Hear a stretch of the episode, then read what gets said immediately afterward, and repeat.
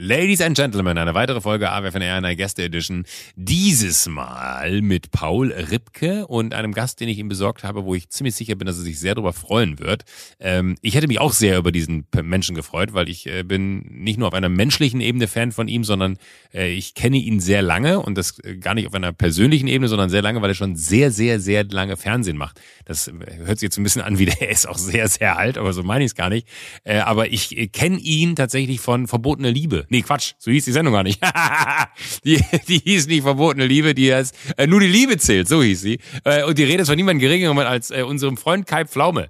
Äh, Kai ist, glaube ich, den muss man nicht groß vorstellen, ähm, hat eigentlich in den letzten Jahren alles revolutioniert, nicht nur im Fernsehen, weil er unfassbar erfolgreiche Shows gemacht hat ähm, äh, oder immer noch macht, ähm, sondern hat auch komplett Instagram und YouTube für sich äh, entdeckt und äh, in einer Art und Weise durchgespielt, wie äh, wenige es durchgespielt haben bis hier. Ähm, und was ich an Kaiser faszinierend finde, ist wirklich die, diese unfassbare Bandbreite, die er an Interessen hat und die er dann auch dort einfach komplett spielt und die Menschen, die er trifft, die Art, die er hat. Äh, Kai ist ein unglaublicher Herzensmensch, finde ich. Äh, ich habe den wirklich ganz, ganz äh, tief in mein Herz geschlossen. Nicht erst seitdem er mit Jakob Marathon gelaufen ist äh, oder Halbmarathon gelaufen ist, äh, sondern auch schon davor. Er ist wirklich einfach ein, ein, ein toller, ehrlicher Mensch, komplett ohne äh, irgendeine zynische Note, immer ehrlich und immer straight und auch, äh, auch kritisch. Also ist auch gerne mal ein, ein Kollege, der einen anruft nach einer Sendung und sagt, ey, fand ich gut, aber hast du mal drüber nachgedacht, das so und so. Also wirklich äh, immer total kollegial und cool und fair und offen und freundlich und auch witzig, finde ich. Also hat wirklich einen sehr, sehr guten äh, Humor, äh, den, den man auch irgendwie in seinen Fernsehsendungen mal mehr mitkriegt, mal weniger mitkriegt. Aber wenn man mit ihm dann, dann so zu tun hat, äh, dann ist er immer da. Und es ist jetzt ein sehr langes Intro, weil ich wirklich eine große Lobeshymne auf Kai halten wollte, weil ich wirklich so selber so ein Fan bin und mich umso mehr freue, dass er zugesagt hat. Und umso mehr freue ich mich, dass jetzt Kai und Paul aufeinander treffen werden, weil die beiden kennen sich auch, haben auch viele Geschichten zusammen zu erzählen und ich glaube auch Paul wird äh, viele richtige Fragen stellen, weil das natürlich auch wahnsinnig spannend ist, jetzt mal von Kai zu hören. Was ist da eigentlich los in deiner Welt und wo willst du hin? Wann hörst du mit dem Fernsehen auf und wann äh, übernimmst du äh, Instagram? Also, Ladies and Gentlemen, ganz viel Spaß in der Gästeedition von AWFNR mit Kai Pflaume und Paul Ripke. Wie immer präsentiert von O2, dem sehr guten Netz zum sehr guten Preis. A,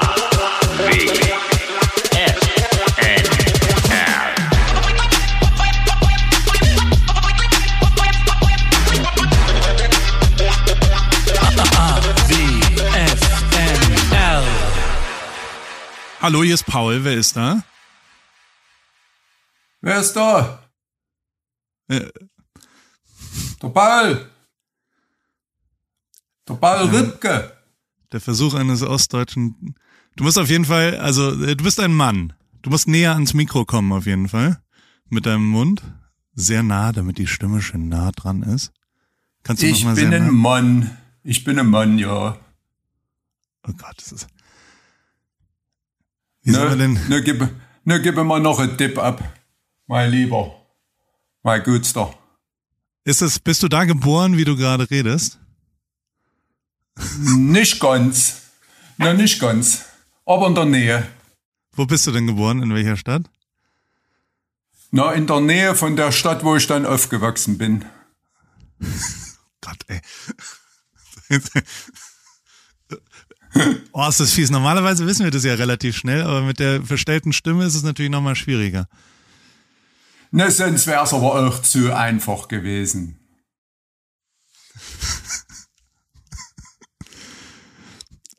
Ne, gib mir mal, ne, gib mal einen Tipp ab. Bist du Kai Pflaume? Wie kommst du denn jetzt da drauf? Von der, äh, Ich rede, ich rede sonst nie so. Ja, aber die Tonalität. Ich habe mich erinnert, dass ich schon mal ein Gespräch, also wir telefonieren ja manchmal und ein Zwischensatz gerade eben äh, hat irgendwie die Tonalität getroffen, wie, wie äh, du da warst. Hallo Kai. Hallo Paul.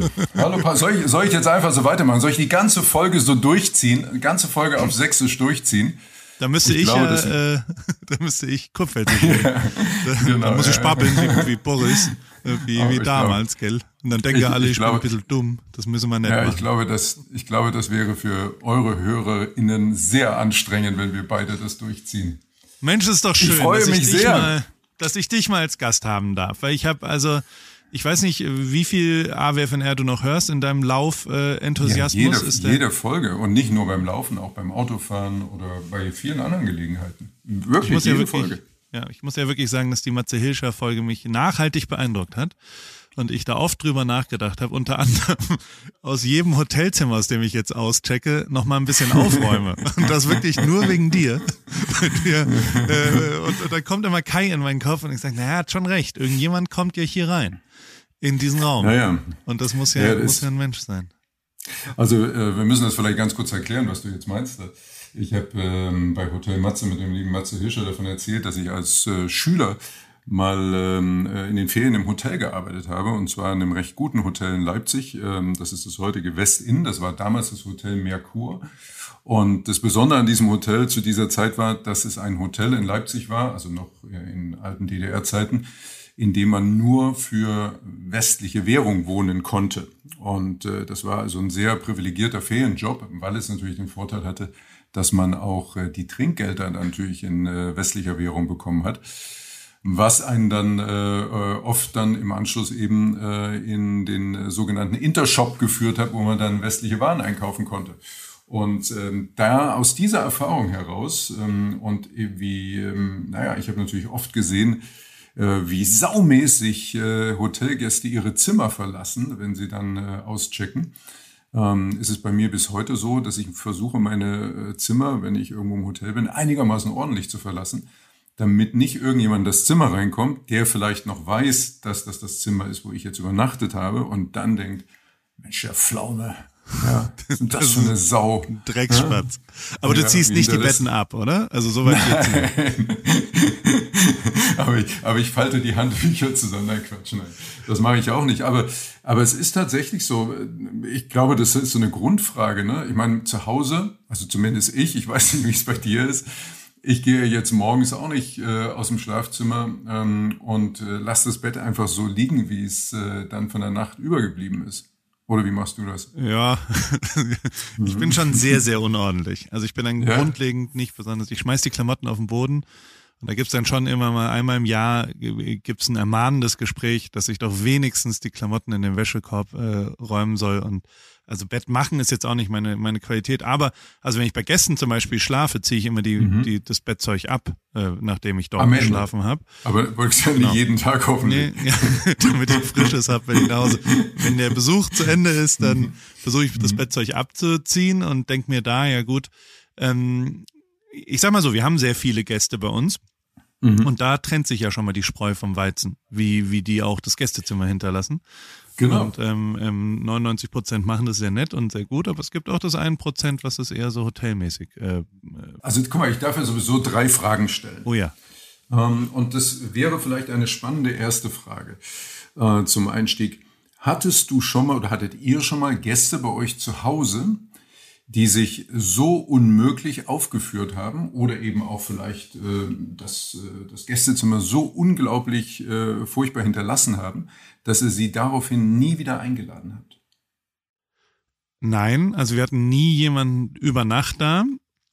Aber ja, es gibt, äh, es gibt zwei Gruppen inzwischen, über die letzten fünf Jahre zumindest, ähm, wo meine Frau ein Veto gezogen hat danach, wo die wirklich danach gesagt hat, die dürfen nie wiederkommen. Die eher, das hat aber eher was mit Kindern zu tun. Also die so Kinder mitgebracht haben, die alles außer, also alles zerlegt haben und zwar von Zimmer zu Zimmer zu Zimmer. Also erst unten, dann drüben, dann das Kinderzimmer, dann das andere Kinderzimmer und überall alles rausgeschmissen haben und dann, okay, ciao, wir sind weg. Und äh, also wir haben da ja 24 Stunden aufgeräumt, nachdem die da waren. Ähm, Und da wurde und meine Frau ist sehr, sehr gastfreundlich und sehr, sehr, Okay. also wirklich, da darf jeder kommen und wir sind alle immer, ähm, ähm, also wir freuen uns total, Leute zu beherbergen, aber ganz, ganz, ganz selten, also wie gesagt, zweimal bisher und das auch völlig zu Recht, wurde gesagt, die kannst du bitte nicht mehr einladen. Und dann habe ich das auch getan, was teilweise ein bisschen sketchy war, ja. War das bei dir mal? Ja, so? und, Also- und, und, das ist, und das ist ja jetzt eine spannende Frage. Wenn es denn so weit kommt, es kann ja eine Situation daraus entstehen, dass diese Gäste irgendwie doch glauben, sie kommen doch nochmal vorbei. Äh, wie erklärst du denen das dann? Dass sie nicht mehr erwünscht sind? Notlügen. Also ich Ja. hundertprozentig Notlügen. Auf gar keinen Fall. Und das, also, ich, ich schaue gerade Jerks und das mhm. macht so, weil da findet ja genau das nicht statt. Also da wird ja einfach klar rausgesagt, ja, er hat gesagt, er mag dich nicht, oder? Also um, um jetzt mal die kleinste Variante, das ist ja alles noch viel krasser.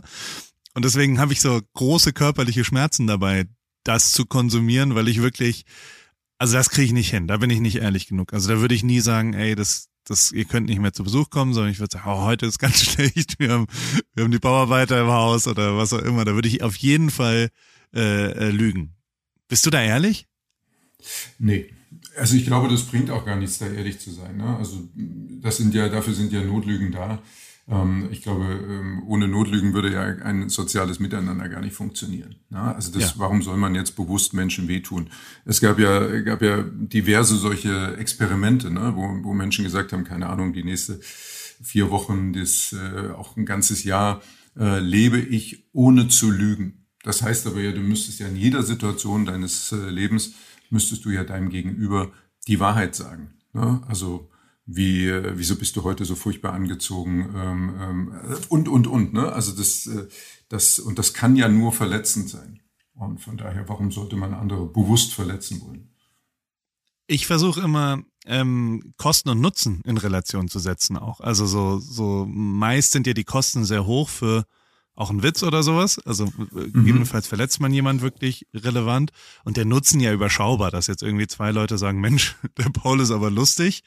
Ähm, Wenn es auf Kosten von anderen geht, das, das lohnt sich ja nicht am Ende. Also, also so ja, das ist ja eh billig. Ne? Also Witze auf Kosten anderer zu machen, das ist ja die, die billigste Form und ähm, das kann am Ende dann jeder und äh, du musst dann im Niveau immer nur noch einen Schritt weiter runtergehen ähm, wenn du den anderen übertreffen willst. Nee, das ist, äh, das ist zu einfach. Also da Gibt's muss man sich schon ein bisschen. Ja, gibt ja genügend Beispiele gibt dafür. Genug deutsche Karrieren, die so gebaut worden sind. Um so ja, aber, aber, ich, aber ich würde mal sagen, keine großen Karrieren und keine auch langanhaltenden Karrieren. Ja. Das frage ich mich ja. eh immer, was passiert denn, wenn man dann die Leute entweder in, in Personen, also ich, ich finde immer zwei Sachen. Also A, ich habe keine einzige Handynummer, die mich anruft und ich krieg Schiss oder sowas. Also wo ich so denke, oh Gott, da, da habe ich noch irgendwie, der hat noch ein Hühnchen in mir, oh Gott, hat er mitgekriegt oder was auch immer. Und das ist ein sehr gutes Gefühl, finde ich.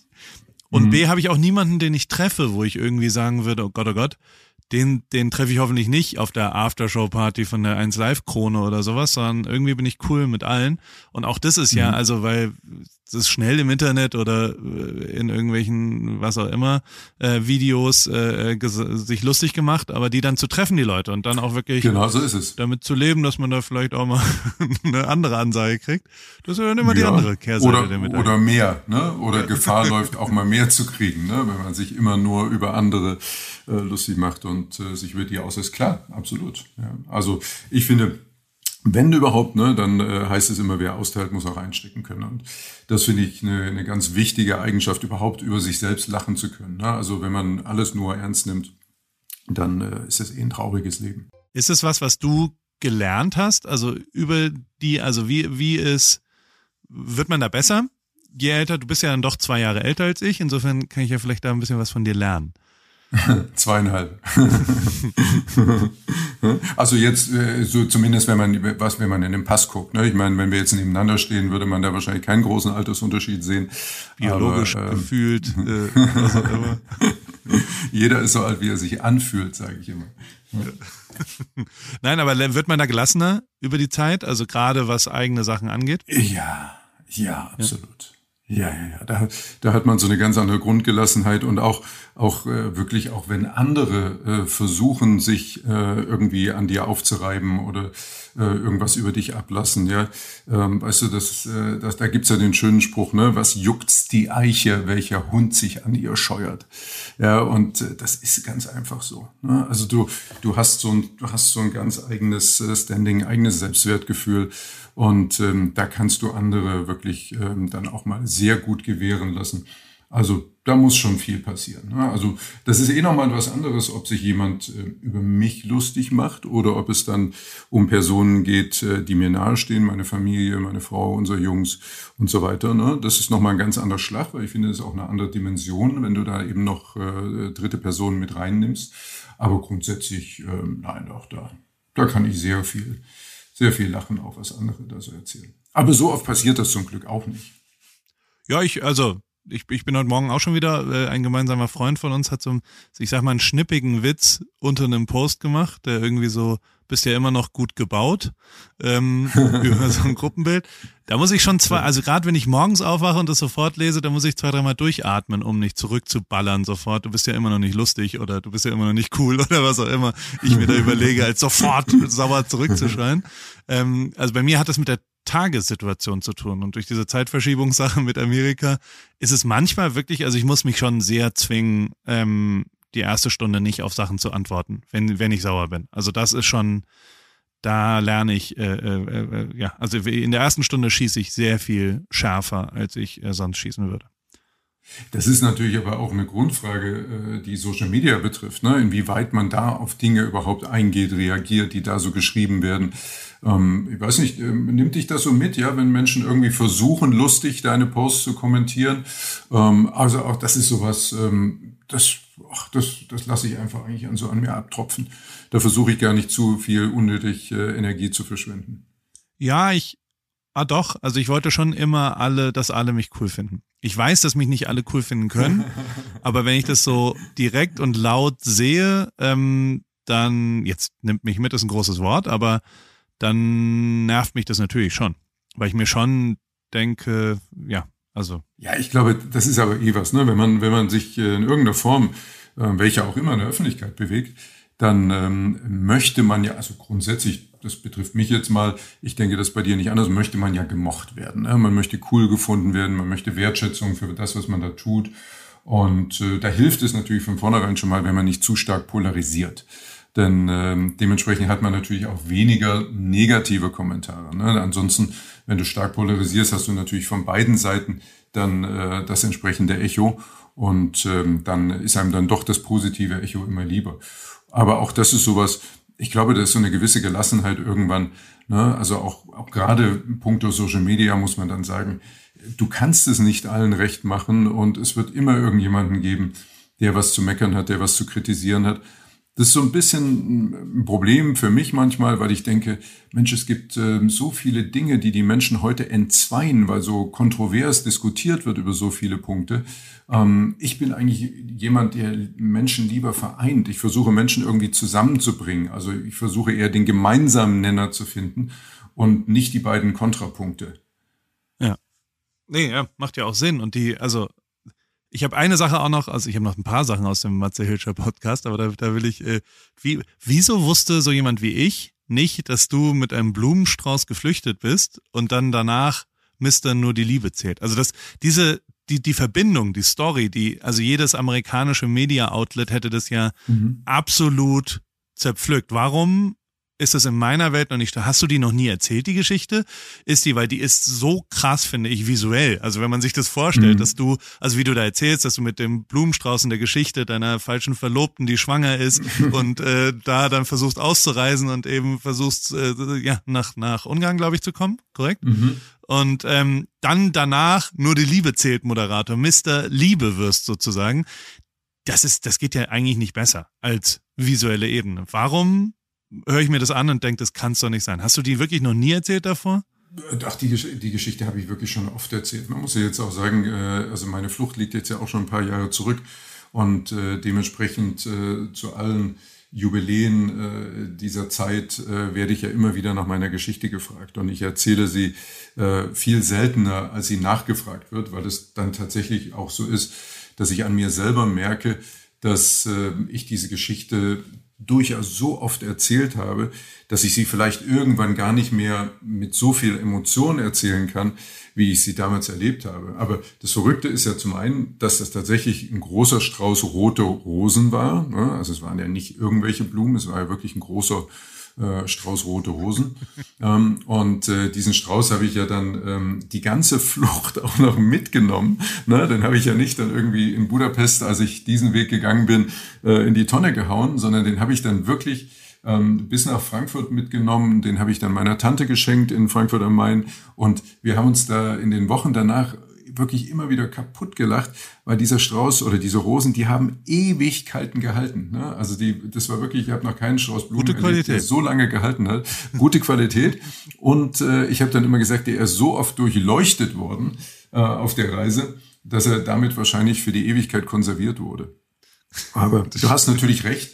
Ähm, das, aber das, das ist natürlich ein Bezug, den muss man dann herstellen. Weißt du, und das ist vielleicht eben auch das Besondere bei dir, dass ähm, bei dir sofort natürlich Bilder im Kopf entstehen und du siehst auf der einen Seite das Bild vor dir, ähm, wie ich da mit diesem großen Strauß rote Rosen ähm, auf der Flucht bin und auf der anderen Seite hast du die Information, nur die Liebe zählt und das erzeugt sofort was bei dir. Dazu kommt übrigens auch noch, ähm, äh, das ist auch noch ein kleines äh, Detail am Rande, das da gut mit reinpasst, dass die Beatles äh, den Titelsong von äh, Nur die Liebe zählt, All You Need Is Love, ja äh, dann auch noch zufällig in meinem Geburtsjahr 1967 veröffentlicht haben. Also auch das bestimmt kein Zufall gewesen. Das muss äh, quasi, die wussten, da entsteht Die wussten damals schon. Die, wussten damals schon, aus, aus dem Lied wird mal was Großes. da wird noch was. Da könnte man, wird man Hit. Das wird man Hit. Was war der größte Star, den du je kennengelernt hast? in deinem Leben? Also, und egal wie berühmt er ist, einfach nur für dich persönlich auch. Also jemand, äh, den ich dann zum Glück auch mehrfach getroffen habe, ähm, also eine der positivsten äh, Begegnungen, ähm, äh, Will Smith. Ähm, ja. Muss ich ganz klar sagen, einer der coolsten Typen, die ich je getroffen habe. Wenn jemand es vorlebt, wie man damit umgeht, ein großer Star zu sein und wie man das handelt und wie man trotzdem normal und offen sein kann, dann ist er das. Ähm, ich habe das immer total, äh, wirklich, das, das war, hat mich total begeistert, wie er auf andere Menschen zugegangen ist, wie er auch diese ganzen Dinge äh, oft dann mal außer Kraft gesetzt hat und gesagt hat, geht doch mal weg hier mit den Bodyguards und äh, lass doch mal die Leute durch und die sind doch alle nur hier, um mich zu sehen und die sind jetzt extra gekommen und ich nehme jetzt Zeit für die und ich mache mit jedem ein Foto und ich schreibe Autogramme ja, und ja. der wirklich mit jedem freundlich und cool ist, ne? Also super Typ. Ja, ja aber ähm, ich glaube, du hast wahrscheinlich ähnliche Erfahrungen gemacht über die Jahre hinweg. Ich habe ja auch viele äh, Musiker getroffen und es gibt dann immer nur zwei Möglichkeiten. Also entweder sagt man, ähm, ähm, umso größer der Erfolg, umso cooler sind sie, also umso normaler, weil sie das ganze Bohai drumherum nicht mehr brauchen. Ja, oder sie sind halt total durchgeknallt. Ne? Also ich erinnere mich an eine Begegnung mit Prince zum Beispiel, der bei uns in der Show war. Ähm, ja, das war schon irgendwie sehr, sehr speziell. Ne? Also das, das äh, ich erinnere mich, da gab so eine. Äh, also sagt er Hello, äh, I'm Prince? Ähm, nee, der sagt dann, sagt dann am Ende wahrscheinlich maximal Hello. Aber das Verrückte ist, da gab es eine Situation, da ging es ähm, um die Absprache, wie der Ablauf auf der Bühne ist. Ne? Und ähm, dann stand unser Producer mit mir dabei und dann stand Prince mit ähm, seinem Personal Assistant und dem äh, Tourmanager. Und der Tourmanager äh, von Prince durfte aber nicht mit Prince persönlich reden. Der Tourmanager musste mit seinem Personal Assistant reden. Der Personal Assistant hat Prince dann gesagt, was der Tourmanager gerade gesagt hat, der aber ja neben ihm stand. Und genauso wurde dann auch geantwortet. Weißt du, wo du gesagt hast, hä, was geht denn bei euch hier ab? Ja, was ist denn hier los? Ja, äh, das, das war völlig schräg. Ja, und äh, dann natürlich diese ganze Geschichte drumherum mit, äh, die Garderobe, Garderobe muss aber so und so aussehen und es darf nur das essen und trinken und bla bla bla. Und äh, Ende vom Lied war, er war anderthalb Stunden im Studio und war nicht eine einzige Sekunde in seiner Garderobe. Nicht eine. Das heißt Catering und so, alles egal, die Farben der Teppiche, die alle vorbestimmt genau. worden sind. Ja. Hat sich die ganze Zeit nur, das war, das war eine Produktion, die wir damals in, äh, in Studios in Amsterdam gemacht haben. Und äh, er hatte da eine Gästebetreuerin, eine, eine sehr nette Holländerin, die sich da um ihn gekümmert hat. Und äh, um die hat er sich dann auch gekümmert die ganze Zeit, während er im Studio war. Und äh, insofern war ihm die Garderobe völlig wurscht. Ja. Und da gibt's diverse Beispiele. Hast du eigentlich eine Produktionsfirma? Weil jeder andere Moderator, den ich kenne, der hat ja eine eigene Produktionsfirma. Also ich war ja sehr, sehr, sehr eng mit Reinhold Beckmann. Der hat mich sehr supportet am Anfang meines Lebens und mit Beckmann TV und mit Markus Vork und den ganzen Menschen und was die da alle machen. Und die liebe ich sehr heiß und innig. Mhm. Hast du das auch? Das habe ich nicht. Und ich habe mich äh, ganz, ganz bewusst dagegen entschieden, eine eigene Produktionsfirma zu haben.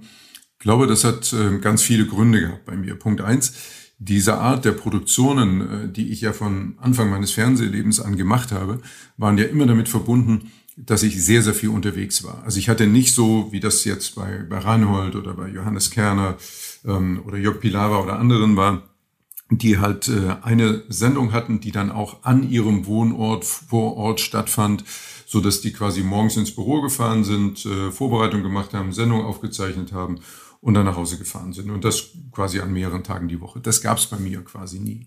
Ne? Mein Fernsehleben war immer, ich bin unter der Woche unterwegs, drehe irgendwo in Deutschland, äh, besuche Menschen, überrasche Menschen und dann ähm, geht's äh, irgendwie Ende der Woche ins Studio und äh, dann wird eine Sendung aufgenommen. Und deswegen war für mich von vornherein schon mal die Frage, wo sollte diese Firma denn ihren Sitz haben? Also selbst heute müsste ich mir diese Frage ja stellen. Äh, ich lebe in München, aber ich äh, arbeite ja vorzugsweise in Hamburg oder Berlin. Und wäre die Firma jetzt in München, wäre ich aber ganz oft nicht an dem Standort der Firma, weil ich dann gerade in Hamburg oder Berlin aufzeichne. Und das wäre an jeder, in jeder anderen Stadt genauso. Und dazu kommt dann dass ich immer ähm, sage, naja, ähm, am Ende brauchst du ja auch eine gute Balance zwischen Berufsleben und Privatleben, auch um selber zufrieden und glücklich zu sein. Und ähm, so eine Firma, wenn sie denn dann richtig gut läuft, ist ja sehr schnell auch sehr groß. Und dann äh, kommt halt die Verpflichtung als Arbeitgeber dazu, dann kommen die vielen administrativen Aufgaben dazu. Und plötzlich äh, merkst du, dass du für das, was dir eigentlich Spaß macht, nämlich das Kreative, gar nicht mehr so viel Zeit hast. Und das ist das, was für mich diesen Job ausmacht. Ich liebe die kreative Arbeit. Ich liebe das Arbeiten wirklich ähm, an den Inhalten der Sendung oder tatsächlich auch an äh, neuen Ideen zu neuen Sendungen. Das ist das, was für mich diesen Beruf so besonders macht und dieses äh, vor der Kamera agieren und das, was man sich dann mit vielen anderen über Tage, Wochen im Vorfeld äh, ausgedacht hat, dann eben im Studio umzusetzen. Das ist das, was für mich diesen Job ausmacht. Okay, aber der, äh, ich, also ich habe viele Fragen. Erster Punkt macht Sinn. Zweiter Punkt, warum kannst du keine Firma in einer anderen Stadt haben, in der du nicht lebst? Also was, was bewegt dich da? Also ich frage deswegen auch, weil mein Freund Joko äh, hört ja zu gerade. Mhm. Der wohnt ja in, ich hoffe in, doch, ja. in München und hat eine Firma in Berlin. Und ähm, deswegen ist es natürlich hochinteressant, warum du das bewusst so entscheidest. Ja, wobei die Konstellation bei Joko ist ja noch ein bisschen eine andere, ne? denn ähm, das ist natürlich ein Vorteil dieser Konstellation äh, mit Joko, Klaas, Florida TV. Ähm, die sind ja mittlerweile sehr viel breiter aufgestellt. Ne? Das ist ja eine Firma, die nicht nur daran hängt, wie viel Joko arbeitet, äh, wie viele Sendungen er macht. Ja. Ähm, und wenn ich mir jetzt heute vorstelle, guck mal, ich habe jetzt ähm, die letzten Jahre so zwischen 180 und 190 Shows pro Jahr gemacht. Habe ich gehört, Und ja, ja. das ist sehr viel, ja, in der Tat. Und wenn ich mir jetzt vorstelle, ich hätte eine eigene Produktionsfirma, ne, dann äh, würde all diese Sendungen, die ich mache, äh, selber produzieren. Dann wäre ich sicherlich so bei 60, 70 äh, Mitarbeitern. Ähm, dann wäre meine Vorstellung schon, dass ich in dieser Firma auch präsent bin. Weil ich möchte dieser Firma ja auch ein bisschen was mitgeben und äh, ich möchte ja ein gewisses äh, Gefühl vermitteln. Und ich möchte den Leuten ja eben auch äh, ein Umfeld bieten, wo sie sagen, ja, ich arbeite jetzt nicht einfach für irgendeine Firma, sondern äh, da gibt es eine gewisse Atmosphäre und da gibt es gewisse Dinge, die es vielleicht bei einer anderen Firma nicht gibt. Und von daher müsste ich mir diese Frage eher stellen. Wäre diese, wäre die Firma in München, ne, wäre ich immer dann natürlich nicht präsent, wenn ich äh, auswärtig produziere, was übers Jahr hinweg doch ein paar Tage sind ähm, ist die Firma in Hamburg, äh, wo ich natürlich einen Großteil der Produktionstage habe. Dann bin ich natürlich äh, zu anderen Zeiten wieder nicht da, weil da produziere ich in Berlin oder bin dann zu Hause in München. Und das ist dann am Ende die Frage, die man sich stellen muss. Und ich habe immer gesagt, es gibt äh, so viele gute Produzenten und man kann ja ähm, Möglichkeiten finden, mit denen eben auch ähm, zusammenzuarbeiten und trotzdem eben auch Einfluss nehmen zu können auf die Dinge, die da passieren. Ich bin sehr glücklich äh, mit der Konstellation, so wie sie ist, weil mir das nämlich auch die Möglichkeit gibt, wenn ich zum Beispiel Sommerpause habe, ähm, wie ich sie jetzt gerade hatte, dann mal zu sagen, Leute, die nächsten drei Wochen bin ich nicht zu erreichen. Das warst du wirklich, ne? Du warst auch einer der einzigen. Ich sehe regelmäßig Leute sagen, ich gehe jetzt in Urlaub, ich bin ein bisschen offline und dann kommt genau vier Stunden später das erste Boomerang vom, vom Pool und so weiter. Du warst wirklich offline, ne? Also du hast keinen einzigen Post gemacht, ne? Nee, ich bin im Urlaub offline und äh, das habe ich die, die ganzen Jahre, die, als unsere Jungs noch äh, zur Schule gegangen sind. Ähm, da hatte ich ja dann auch meine sechs Wochen Sommerpause immer dann, wenn die Jungs Sommerferien hatten. Und meistens sind wir vier, fünf Wochen davon verreist. Und dann bin ich wirklich vier, fünf Wochen äh, offline, äh, was Social Media betrifft, aber eben auch offline, was äh, Business-Kontakte betrifft. Also da wusste dann meine Agentin, wo ich bin, aber auch die wusste, nur für den Fall, äh, dass die Welt zusammenbricht, ähm, äh, darf sie mich in der Zeit kontaktieren. Da wurden mir keine Mails weitergeleitet, äh, das wurde alles gesammelt. Ne, da war ich richtig raus. Habe aber allerdings dann auch festgestellt, dass man irgendwann später dann im Jahr ähm, plötzlich mal in Situationen kommt, ähm, wo man dann sagt, ja, die und die und so. Und dann sagt irgendjemand, ja, die sind doch gar nicht mehr zusammen. Und dann sagst du, wie, die sind nicht mehr zusammen. Wann ist das denn passiert? Und das ist dann genau offensichtlich in der Zeit gewesen, in der ich im Sommer offline war. Also es geht auch ein bisschen was an einem vorüber. Aber äh, meistens sind es Dinge, über die man äh, dann doch äh, hinwegsehen kann, wo man sagt, okay, kann man verpassen, ähm, macht auch nichts. Aber du hast dann wirklich, also wenn ich jetzt mich gemeldet hätte vor vier Wochen mitten in, in dieser Offline-Zeit und ich sag mal, ich. Du hast ja meine Privatnummer. Okay. Das ist der die hast du dabei. Weißt du, das, das ist die, das ist die Zwei-Handy-Strategie, ja. ähm, dass ich sehr genau trenne. Also ich habe ein privates Handy und ich habe ein geschäftliches Handy. Äh, das geschäftliche Handy ist dann aus. Und ähm, dann gibt es aber eine, eine deutlich kleinere Zahl an, an Menschen, die meine Privatnummer haben und die können mich natürlich dann erreichen. Also ich sage ja nicht, ich will ja mit keinem reden, wenn ich im Urlaub bin, ja. ne, aber ich möchte halt nicht dieses, äh, kannst du mal, was hältst du davon und so weiter. Finde ich hochinteressant, weil genau das mir nicht so oft so gut äh, gelingt und auch das, ähm, also auch das wieder ein Thema ist, wo Joko ja auch struggelt immer mal wieder. Ähm, deswegen, mhm. da, da kann er auch, also gerade so Sachen wie eine Zwei-Handy-Strategie und dies und das haben wir alle fünfmal versucht schon und äh, sehr schnell wieder aufgegeben, weil, weil ich es nicht hinbekommen bisher. Ich aber auch nicht. Ich habe durch die Distanz, die zeitliche neun Stunden Zeitverschiebungsdistanz, hat sich da so eine Normalität. Also ich habe fast jeden Tag ja frei ab 14 Uhr, was zumindest die deutschen Sachen angeht. Insofern ja, ja, ja. Ähm, hat sich das ein bisschen selbst erledigt darüber. Aber finde ich, äh, also finde ich mega geil. Das fand ich auch, also auch das, die Reiserei, ne? Also so, so, da habe ich mich sehr wiedergefunden, weil auch meine Eltern haben uns überall hin mitgenommen, was ich sehr zu schätzen wusste und, und dass ich als Elfjähriger, ich bin gerade in New York und erinnere mich so, dass ich da echt mhm. als Zwölfjähriger äh, Inlineskaten war, das war so mein Ding, in, also diese Inlineskates, Roaches und dann habe ich irgendwelche Filme mir angeschaut und war mit meiner Mutter hier ähm, ähm, in New York und dann habe ich Skater im Central Park kennengelernt und mhm. ähm, die haben mich dann eingeladen in den Skatepark in Harlem am Sonntag und in den Skatepark in South Bronx am Dienstag. Und nach Harlem hat meine Mutter, alt 68erin und so weiter, noch gesagt, ja, okay, ja, dann mach das mal. South Bronx hat aber hat aber jemand eingegriffen und hat gesagt, dass der, der wird er erschossen. Der hat keine Chance. Auf gar keinen Fall. Und ich muss auch sagen, dass, also, wenn ich jetzt überlege, dass ich meine zwölfjährige äh, Tochter allein da irgendwo mit, also Hut ab, dass meine Eltern das mit mir gemacht haben. es wirkt ja auch so, ihr seid auch sau viel gereist, ne? Also dass das, dass ihr jeden Sommer Reisen gemacht habt, ne? Also warum? Ich glaube, da kam, da kamen viele Sachen zusammen. Also zum einen ist diese diese Neugier auf äh, andere Länder, andere Kulturen, andere Religionen, ähm, andere Menschen äh, bei meiner Frau und mir sehr groß. Ne, das ähm, ist eine, eine absolute Gemeinsamkeit. Ähm, dann glaube ich auch aus meiner eigenen Lebensgeschichte heraus, ähm, habe ich natürlich ähm, irgendwie auch das Gefühl gehabt, boah, ich habe ja doch noch ein bisschen was nachzuholen. Und äh, für uns war immer klar, wenn wir etwas äh, unternehmen und äh, das ganz egal, ob das jetzt ein Wochenendtrip ist oder ob das eine weitere Reise ist, dann wollen wir das mit unseren Kindern zusammen erleben. Und das ist dann auch wirklich äh, von früh auf so gewesen, von, von ganz klein auf sind wir mit den Kindern auch weit gereist. Und ich glaube, dass sie das auch nachhaltig geprägt hat. Dass das was ganz Tolles für Kinder ist, weil das, was wir heute ja um uns herum erleben, also so eine globalisierte Welt, ist dann für Kids, und das ist ein totales Privileg natürlich, A, dass wir so viel reisen konnten und für die Kids natürlich auch, dass sie das äh, mitmachen konnten. Ähm, aber ist dieses Globale ganz normal? Andere Menschen zu treffen, auch Menschen zu treffen, die, deren Sprache du nicht sprichst, ähm, mit denen du dich irgendwie anders äh, verständigen musst, ähm, ne? also auch mal auf Dinge verzichten zu müssen, plötzlich in einer Region zu sein, wo du dann sagst, hm, hier ist es durchaus schwieriger, was zu essen zu finden, was ähm, unseren äh, normalen äh, Gewohnheiten entspricht, wo man, wo das, was für Kinder ja hier und da äh, durchaus schwieriger ist. Das ähm, habt ihr vielleicht auch schon mal erlebt. Ne? Also ja. ähm, je nachdem, wie exper experimentell die, die Kids dann so beim Essen veranlagt sind. Aber ähm, das sind halt so diese und das sind natürlich vor allen Dingen gemeinsame Erfahrungen, die fürs ganze Leben verbinden.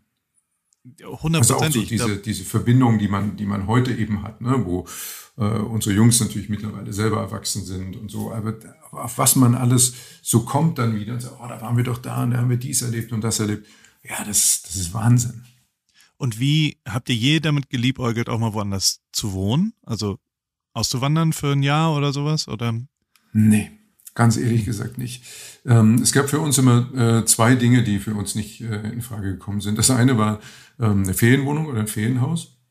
Das ist für mich bis heute eine absolute Horrorvorstellung, ähm, dass, es, dass ich irgendwo so was Festes habe, ähm, wo ich dann irgendwie auch eine Verpflichtung habe, da immer wieder hinzufahren, weil das muss sich ja lohnen, wenn man sowas hat. Ja, ja, ja wie ja. fürchterlich. Dann hast du ja im Grunde genommen ähm, dieses gleiche, also irgendwann, wenn du da länger bist, hast du so dieses gleiche Umfeld, was du dann auch zu Hause hast, ne? dass du dann ähm, äh, so einen festen Freundeskreis dann auch an der Ferienwohnung hast und dann, ähm, ne? also das, das ist so völlig entgegen dem, was ich mir eigentlich bei einem Urlaub vorstelle. Und, ähm, und das, das, das ist schon so, dass wir uns hier und da ähm, auch schwer getan haben, auch bestimmte äh, Urlaubsziele ein zweites Mal anzusteuern. Ähm, das ist halt auch so, ne? dass man dann so denkt, oh, da war ich jetzt schon und gibt es überhaupt noch was zu entdecken und so. Und dann musste man das, äh, haben wir immer versucht, das ein bisschen anders aufzuladen. Also wir waren ja auch sehr oft schon äh, in, in deiner heute Wahlheimat in Kalifornien. Und äh, klar gab es dann dort auch Plätze, wo wir gesagt haben, da ist besonders schön und jetzt in Kalifornien ein richtiges Urlaubshotel zu finden, wo man dann auch mal eine Woche bleiben kann, ist ja gar nicht so einfach. Ähm, denn wenn du ein amerikanisches Hotel eincheckst und sagst, du bleibst für eine Woche, dann gucken die dich immer an und ja. fragen sich, äh, was bei dir eigentlich falsch läuft. Ja. Also das kennen die gar nicht sowas. Und ähm, dann haben wir gesagt, okay, dann kombinieren wir das, dann ähm, sind wir halt vorher zwei Wochen mal in Mexiko oder machen eine Tour durch die Nationalparks und, äh, und so haben wir das dann immer versucht, eben ein bisschen zu variieren. Hast du mal gezählt, in wie vielen Ländern ihr wart oder du warst zumindest? Also Länderpunkte? Ich habe es ehrlich gesagt, ich habe es mal gezählt, ich weiß es nicht mehr. Es sind aber es sind aber deutlich äh, ein paar zusammengekommen. Ja, ich habe ja auch über über Reisen, die ich im Zusammenhang mit Sendungen gemacht habe, auch viel gesehen, auch auch wirklich andere Sachen gesehen, wo man jetzt sagt, da fliegt man jetzt nicht hin oder fährt man nicht hin, äh, um unbedingt Urlaub zu machen. Ähm, aber äh, das, das waren natürlich auch Wahnsinnserfahrungen, die man da gemacht hat. Ja, also das möchte ich alles nicht missen. Hundertprozentig. Man merkt es den mhm. Jungs ja auch an. Also ich habe die ja mal kennenlernen Total. dürfen und mhm. äh, man sieht genau diese Offenheit. Und ich, also ich würde auch sagen, dass dass unseren Mädels, also die, die zwei Mädchen, die mit ausgewandert sind, also wir haben ja den, den dritten dann erst gekriegt, als wir hier waren, ähm, dieser eine Schnitt, ne, also so dieses eine, und die hatten halt eine Kiste, äh, wo sie mhm. äh, Sachen reinräumen konnten. Also wir, wir, wir sind mit einem Koffer und mit einer Umzugskiste pro mhm. Person umgezogen, äh, ausgewandert sozusagen. Und, und ähm, allein das zu sehen, wie so ein zehn- und fünfjähriges Mädchen in diese Kiste immer Sachen reingeräumt und dann wieder rausgeräumt und so den Wert und dies und das und das dann kombiniert mit dem, irgendwo hingegangen zu sein, wo man keine Freunde und die Sprache nicht spricht ja. und trotzdem zwei Monate später zu merken, okay, ich finde hier Freunde und ich lerne die Sprache und ich ich habe irgendwie das Werkzeug, dass ich eigentlich egal wo ich hinkomme, glaube ich ganz gut, wenn ich mit den Leuten umgehen kann, überleben kann. Das meine ich äh, äh, den Kindern auch ein bisschen anzusehen und und das wiederum ist ist äh, da bin ich meinen also meinen Eltern sehr dankbar, dass sie mir glaube ich das gleiche mitgegeben haben durch diese natürlich Reiserei. Glaubst du denn, wenn du sagst, dass, das, dass Kinder jetzt oder generell Generationen globaler sind, das bezieht sich natürlich auf Internet und auch diverse andere, meinst du, die haben auch weniger Bock zu reisen per se?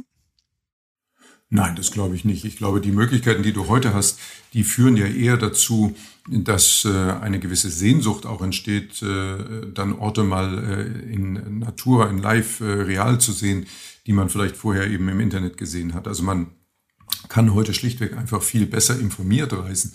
Ich kann mir ja vorher relativ genau anschauen, ähm, wo geht's da hin, was kann ich da machen, wie sieht's da aus. kann mit Google Street View ähm, äh, schon ja. mal durch die Straßen laufen, wenn ich das möchte.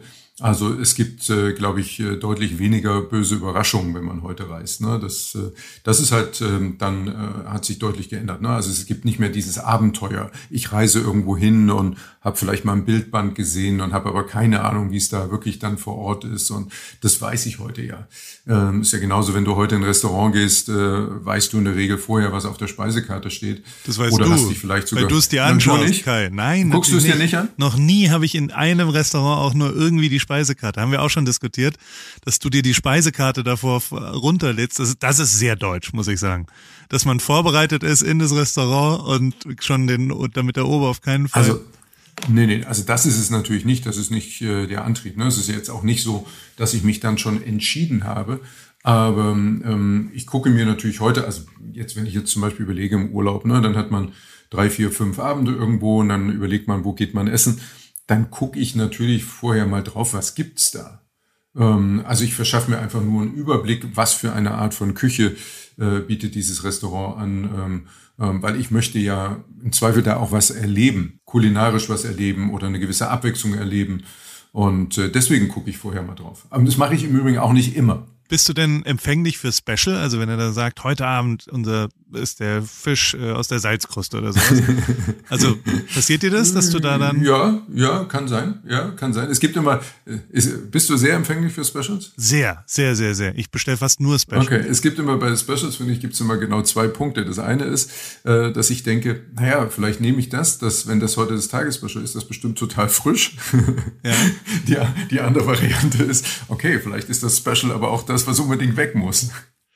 Ja, äh, so oder hot, muss man, muss man hat man 50-50 schon. Ich bestelle auch in jeder Pizzeria immer die Pizza, die nach dem Namen der Pizzeria benannt ist. Ja, die, das ist natürlich so genannt, die, die Signature Pizza, genau. ne? und die muss, die muss was können, das ja. stimmt. Also wenn die nicht gut wäre, dann würde es den Laden nicht so lange geben. Das ist richtig. Das stimmt. Was war, ich habe zwei Fragen. Was war der schönste Ort und was war das größte Desaster? Reisenmäßig. Hm. Ähm, also, um es ein bisschen weiter zu fassen als nur ein, ein Ort, also eines der schönsten Länder, ähm, die, wir, die wir bereist haben, war Costa Rica. Costa Rica ist ein, ist ein Traum. Also super nette Menschen, wahnsinnige Natur, unglaublich abwechslungsreich.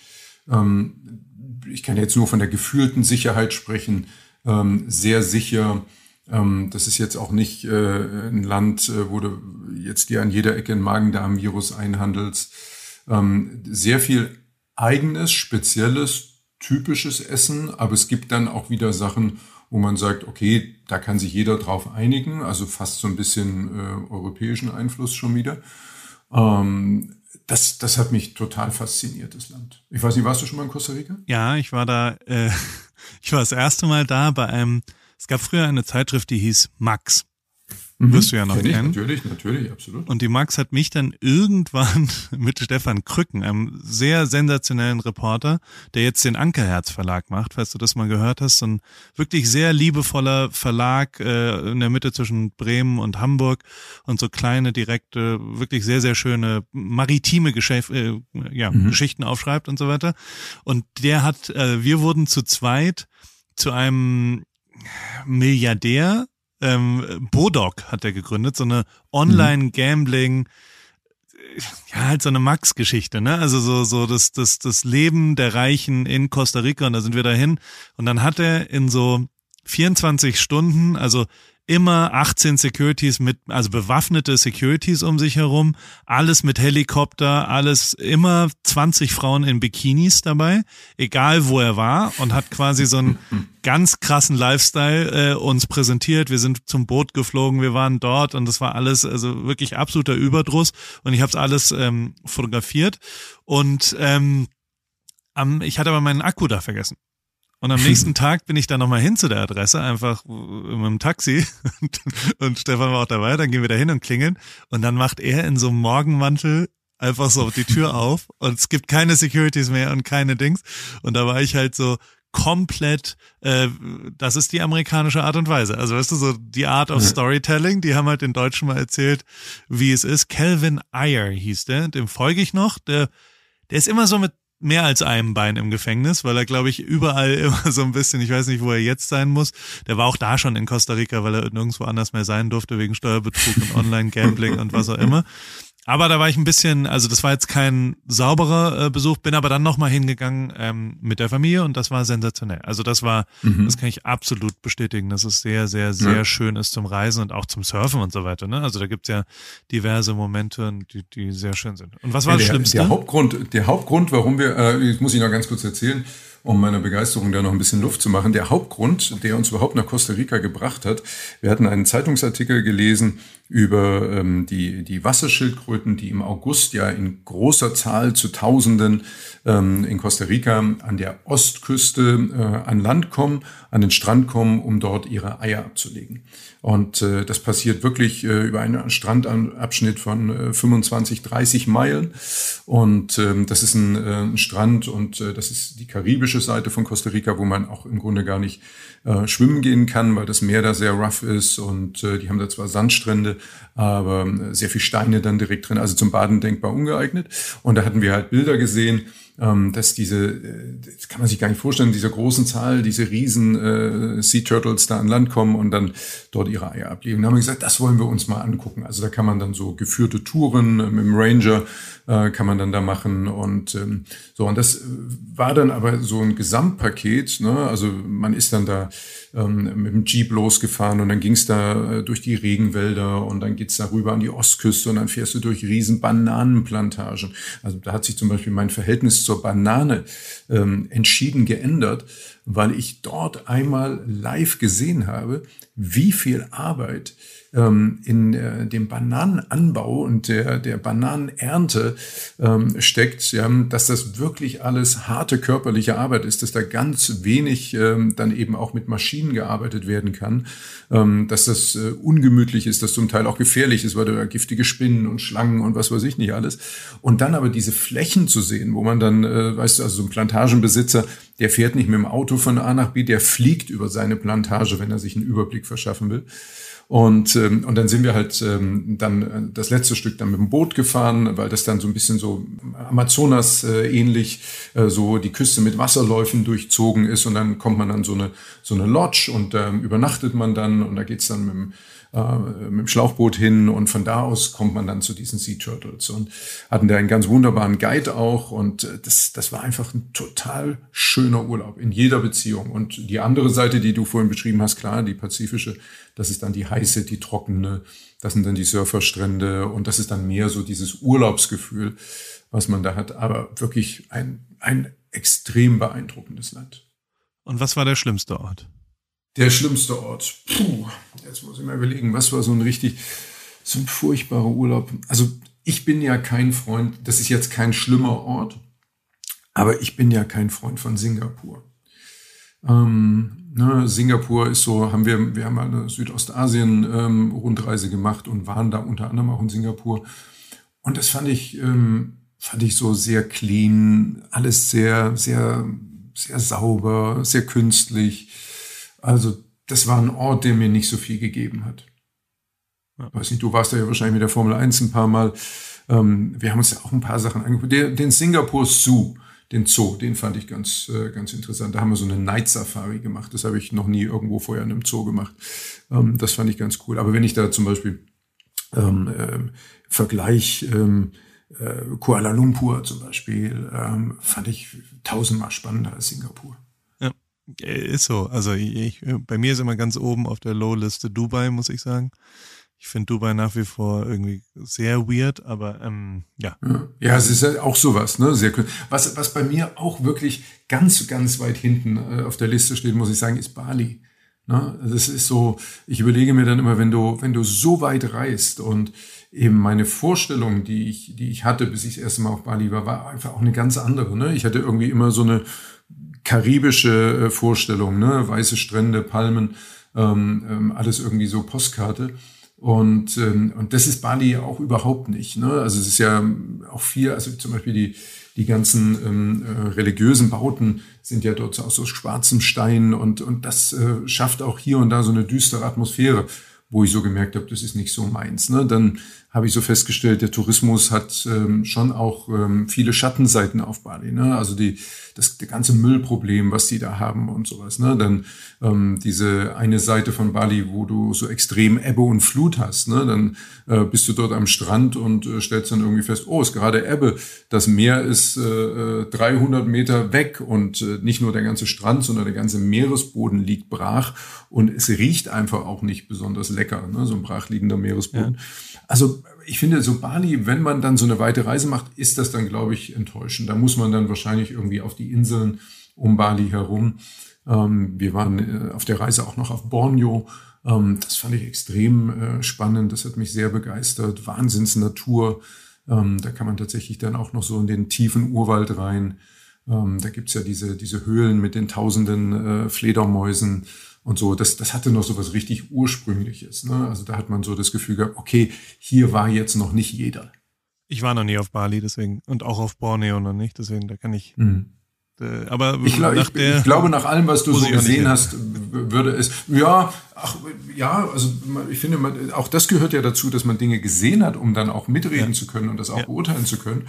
Aber ähm, das hat, es hat auch ein paar, es gibt auch ein paar schöne Ecken auf Bali, so ist es nicht. Aber overall, wenn ich mir jetzt überlegt hätte, wir wären jetzt zwei Wochen in Urlaub geflogen und wären diese zwei Wochen nur auf Bali gewesen, wäre ich enttäuscht gewesen. Du warst jetzt in Griechenland, hast du ja sehr äh, ja. public gepostet.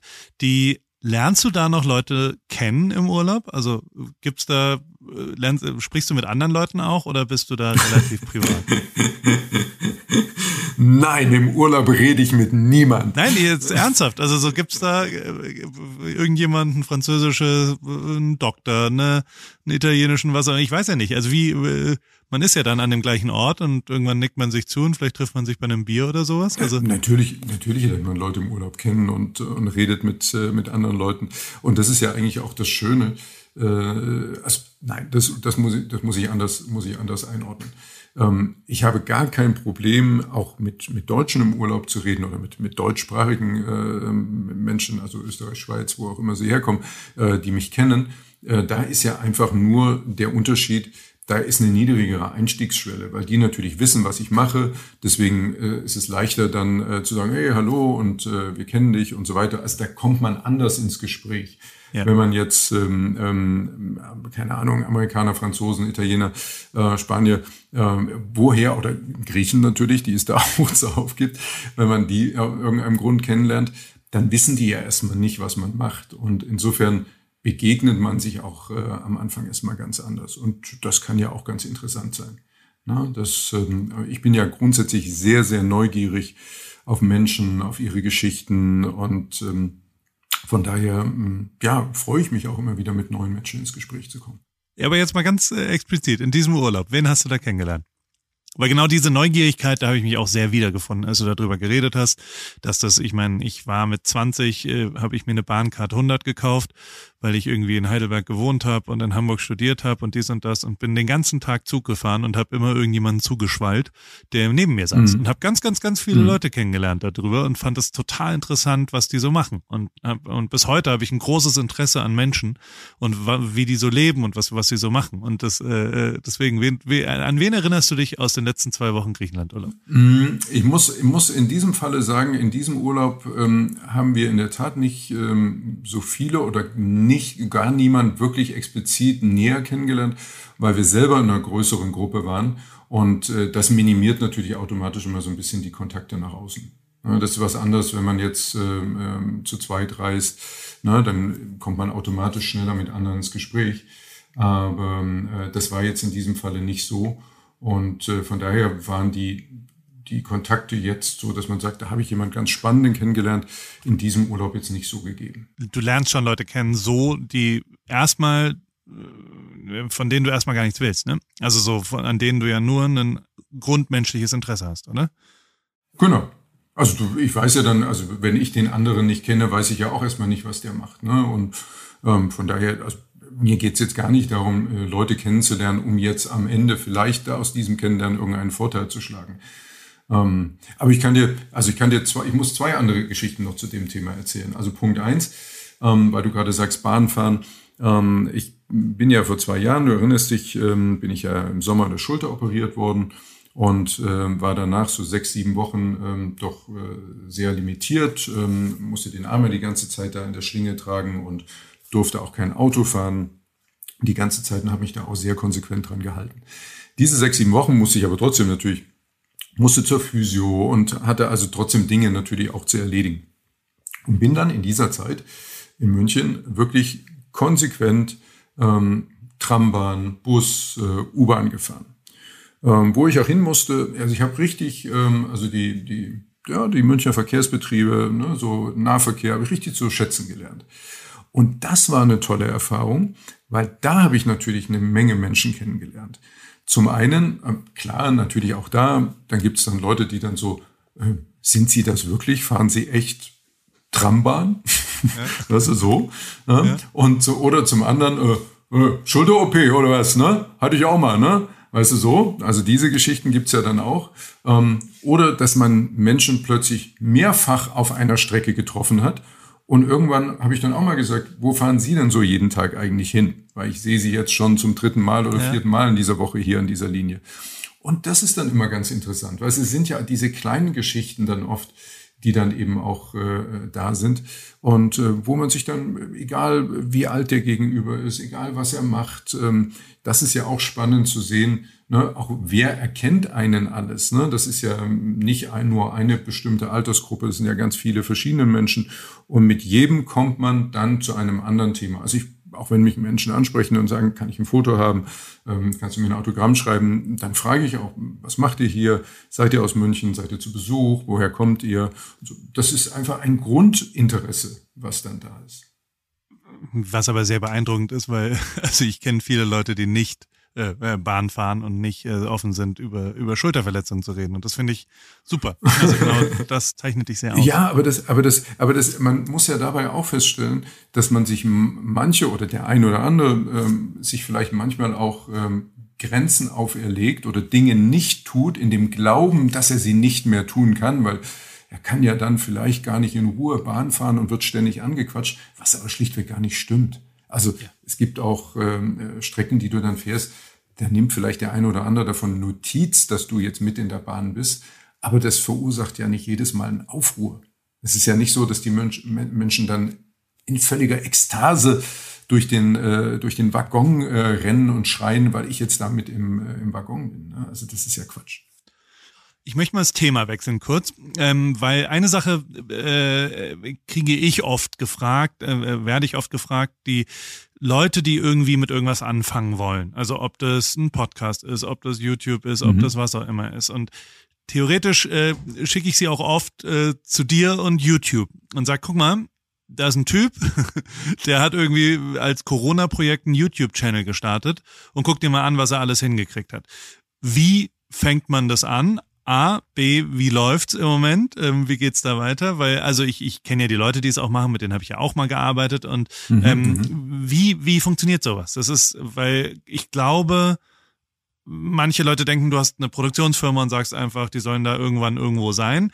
Ich würde sagen, das maximale Gegenteil. Ich könnte mir vorstellen, dass du sowohl Julian Bogners Flug buchst oder, oder Taxi äh, organisierst, als auch, dass Pamela Reif da äh, hingeht, selbst organisierst? Oder Fragezeichen. Wie fängt man mit das, sowas auch an? Das Hotelzimmer, auch das Hotelzimmer für Justin Neumann äh, buche ja. ich selber. Ja.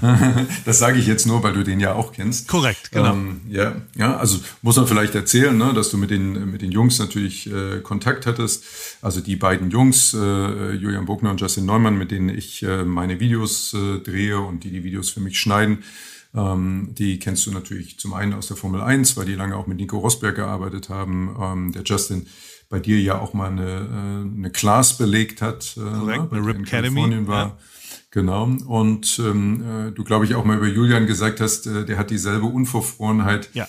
Ähm, äh, die dich auch hier und da äh, ausgezeichnet hat und auszeichnet. Ne? Also für ein gutes Bild äh, ist es ihm egal, äh, wie viel anderen er dann vor der genau. Linse steht. Der hat mich richtig ja. genervt in der Formel 1 und dann dachte ich, naja, aber das ist ja genau das, was ich gemacht habe. Deswegen ja, genau was. so ist das es. Gut, ja. Ist so, ja. ja, und äh, ja, und die, äh, das, das ist im Grunde so, ich glaube, entscheidend, egal ob man jetzt einen YouTube-Kanal ähm, anfangen will oder einen Podcast machen will, dass man nicht immer nur redet, dass man das machen will, sondern dass man es irgendwann macht.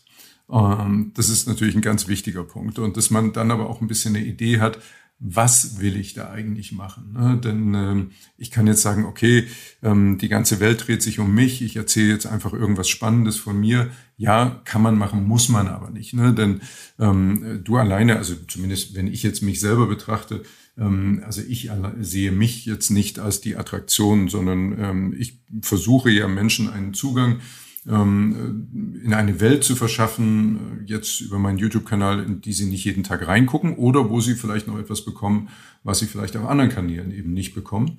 Und ich habe mir damals dann Gedanken gemacht und habe gesagt, okay, was, was braucht's alles für so einen YouTube-Kanal? Also ähm, du bist da schneller angemeldet, ähm, so eine Kanal-URL kann ja jeder haben.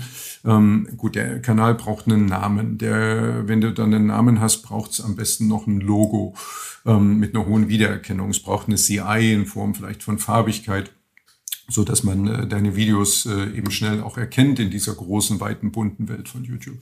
Dann brauchte ich natürlich äh, überhaupt eine Struktur, das heißt eben äh, Jungs, äh, mit denen ich das drehen kann und die am Ende die Videos auch schneiden.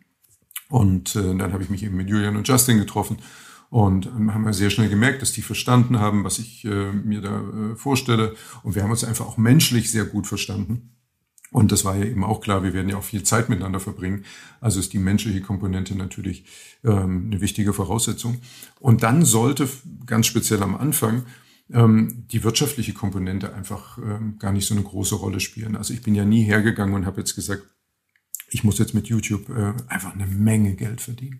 Ne, ich habe das eher so als Markenerweiterung gesehen. Ich bin eine Medienperson, ich stehe in der Öffentlichkeit. Und das Tolle an YouTube ist, ich kann da Geschichten erzählen, für die es vielleicht im Fernsehen gar keinen Platz gibt. Ne? Und, ähm, und ja, so fing das an. Und dann ähm, hatte ich irgendwann diese Idee, eben die, dieses Format einen Tag mit. Ähm, habe gesagt, so was interessiert mich selber? Mich interessiert selber, ähm, wie leben, arbeiten erfolgreiche YouTuber. Also die, die es äh, auf diesem Kanal wirklich zu was gebracht haben. Ähm, wie unterschiedlich sind da die, ähm, die Strukturen? Ähm, der eine, der auch nach äh, zehn Jahren YouTube immer noch äh, alleine arbeitet und das äh, eben alles als One-Man-Show macht. Oder äh, die andere, die äh, dann 50, 60 oder auch im Falle von Sally äh, mittlerweile 100 Mitarbeiter hat. Und da gibt es eben ganz unterschiedliche Dinge und ähm, das fand ich höchst spannend, da einzutauchen. Und dann habe ich aber auch jeden Einzelnen, mit dem ich dann drehen wollte, wo ich gesagt habe, das würde mich interessieren, habe ich dann äh, selber angeschrieben, selber angerufen, habe jeden Dreh selber ähm, organisiert und das mache ich bis heute so. Ähm, ich gucke mir natürlich äh, die, die erste Schnittversion an und habe da die ein oder andere Anmerkung ähm, und ähm, habe aber immer gesagt, Jungs, macht das mal, weil ich möchte ja genau euren Stil das möchte ich ja sehen. Ne? Das, ist, das ist ja das, warum wir zusammenarbeiten, ne? weil ihr was könnt, weil ihr was drauf habt. Und ähm, ja, und dann haben wir uns am Anfang einfach da auch gefunden. Und mittlerweile äh, sind die Anmerkungen, die ich habe, äh, immer weniger geworden. Und ich muss wirklich sagen, das äh, äh, ist auch eine große Qualität äh, von Julian und Justin. Julian ist ja gerade mal 20. Ne? Ähm, der hat ja sehr, sehr früh damit angefangen. Ähm, ich kenne nicht viele, die ähm, A, so ein äh, starkes äh, Storytelling beherrschen und vor allen Dingen, ähm, die so gut äh, Interviews äh, äh schneiden können. Ne? Also wo man auch wirklich sagen muss, worum geht's, was sind die entscheidenden Punkte, ne? was äh, ist das Spannende. Das ist schon sehr beeindruckend. Du, du bist ja wahrscheinlich der einzige Mensch, der wirklich alle erfolgreichen YouTuber getroffen hat. Ähm, Nein, nicht alle. Also, in Deutschland schon. Bestimmt noch den, ja, aber es gibt bestimmt noch den einen oder anderen. Und äh, das Schöne ist ja, dass ein Tag mit ja gar nicht ähm, sich auf YouTuber beschränkt. Ne? Das, das kann ja alles sein und äh, das wird ja auch noch viel breiter werden. Also es gibt ja auch noch eine ganze Menge, mit denen ich äh, drehen werde, mit denen ich auch schon äh, die Drehs besprochen habe, wo es natürlich jetzt aufgrund von ganzen Corona-Einschränkungen auch äh, nicht möglich war. Und äh, deswegen, da kommt noch ein bisschen was. Aber was, was ist der Schlüssel? Gibt es einen gemeinsamen Nenner von denen allen? Was, was ist deine Draufsicht? Was haben die alle gemeinsam? Die haben Leidenschaft für das, was sie tun. Die machen das mit voller Überzeugung.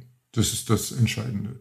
Und das finde ich auch extrem beeindruckend. Also ähm, wenn du jetzt ähm, äh, diese ganzen, auch die ganzen Streamer, ne, die ja heute hauptsächlich dann auf Twitch sind, da ist YouTube dann im Grunde genommen ja der Zweitkanal, wo die, wo die Highlights, ne, die Streaming-Highlights dann hochgeladen werden. etc. oder mal ein, äh, ein Vlog hochgeladen wird. Ähm, ähm, also die arbeiten alle richtig hart, viele Stunden am Tag, aber die haben einfach alle nach wie vor großen Spaß an dem, was sie da tun und haben einfach eine Leidenschaft für das, was sie da tun. Wie misst und nur man die? diese Leidenschaft hat sie und nur diese Leidenschaft hat, hat sie dahin gebracht, wo sie sind. Du meinst, wie man die misst? Ja, weil also bei mir bewirbt sich jeder mit Fotografie ist meine Leidenschaft und am Ende, also das Wort wird Mhm. sehr schnell benutzt, muss ich sagen, oder was auch immer, ähm, ist die Leidenschaft. Ich also äh, die misst sich ja dann meist äh, am Freitag um 16.10 Uhr, sagen wir es mal so, wenn man da dann nochmal, also ja, hast du einen Weg gefunden, das zu messen? Ich glaube, Leidenschaft kann man nicht messen. Das ist etwas, das, das kann man eben nur erleben und spüren. Ja, also das, äh, wenn du, wenn du da jemanden hast, ähm, der für etwas brennt, ne? also ich bring mal, äh, erzähl mal als Beispiel, wir waren ja jetzt auf der Ehrenpflaume Sommertour und äh, waren da zwei Wochen in Deutschland unterwegs mit einem äh, mobilen Gym, also mit einem ähm, Container hinterm Auto und in diesem Container war alles drin, was man an Gym-Equipment brauchte und den konnte man den Container eben aufstellen und ähm, konnte vor Ort, da wo man gerade ist, äh, ein gemeinsames Workout machen. Da will ich kurz unterbrechen, Kai. Wer hat dieses Gefährt gefahren? Ähm, also das war, das war so, wir hatten, wir hatten für viele Strecken einen, äh, einen mit Gabor einen wunderbaren Fahrer, ähm, der, äh, da man einen speziellen Führerschein dafür brauchte, weil, Deswegen, der, äh, weil Anhänger und Zugfahrzeug zusammen äh, haben knapp über fünf Tonnen gewogen und äh, da bist du halt mit dem klassischen äh, Führerschein raus. Ähm, ich durfte das Gefährt fahren und, ähm, und Gabor, unser Fahrer, durfte das Gefährt fahren. Ich habe dann aber in der Planung der Tour gesagt, okay, wir sind von München nach Stuttgart, von Stuttgart nach Köln, von Köln nach Hamburg. Dann waren wir vier Tage in Hamburg, dann sind wir von Hamburg nach Berlin gefahren, waren dann vier Tage in Berlin und dann ging es von dort über Leipzig, Thüringen, München, äh, Österreich zu Sascha Huber zurück nach Hause. Dann habe ich aber gesagt, wir sind jetzt vier Tage in Hamburg, wir fahren dann einen Tag von Hamburg nach Berlin, sind vier Tage in Berlin da brauchen wir nicht äh, den Fahrer die ganze Zeit, weil der hat ja da gar nicht so viel zu tun. Und da bin ich das Ding dann selber gefahren. War das schwer? Und nö, ich habe ja, ich habe ja schon ein bisschen Erfahrung mit äh, Zugfahrzeug und Anhänger. Ich bin ja auch bei Nur die Liebe zählt schon häufiger äh, dann mit Anhänger gefahren ähm, und habe damals schon äh, das rückwärts einparken mit Anhänger gelernt. Das ist wahrscheinlich die größte Herausforderung. Ich habe es klassisch geklappmessert rückwärts einparkend und habe quasi die Seite des äh, Anhängers in meine in meinen Kotflügel, den habe ich damit zerstört. Mhm. Ja, das ist, das ist in der Tat nicht so einfach. Ne? Ja, und jetzt komme ich zum Thema, zum Thema Leidenschaft. Ne? Also ähm, Julian und Justin, die waren ja die, die dann das ganze Footage ge gedreht haben, die Fotos gemacht haben. Und äh, es war ja klar, wir haben jeden Tag ähm, haben wir einen Dreh. Jeden Tag gibt's einen Daily Vlog, äh, was wir erlebt haben um den Dreh herum. Und jeden Tag gibt's äh, eine Menge Fotos am Ende des Tages. Das wollten wir aber eben auch tagesaktuell dann raushauen. Also die YouTube-Videos erst nach Beendigung der Tour, aber Daily Vlog und die, die Bilder, die sollten natürlich tagesaktuell raus. Und das bedeutet, ähm, wir sind dann natürlich abends, wir haben dann auch zusammen gegessen abends, aber wenn wir anderen, also mein Coach äh, Flex und ich, dann gesagt haben, okay, morgen ist ja auch wieder ein Tag, müssen ja nicht zu spät ins Bett gehen, dann haben sich die Jungs hingesetzt, haben A, Material gesichert, haben B, den, äh, den Daily Vlog geschnitten, haben die Fotos bearbeitet, dann haben wir manchmal noch ein Reel gemacht.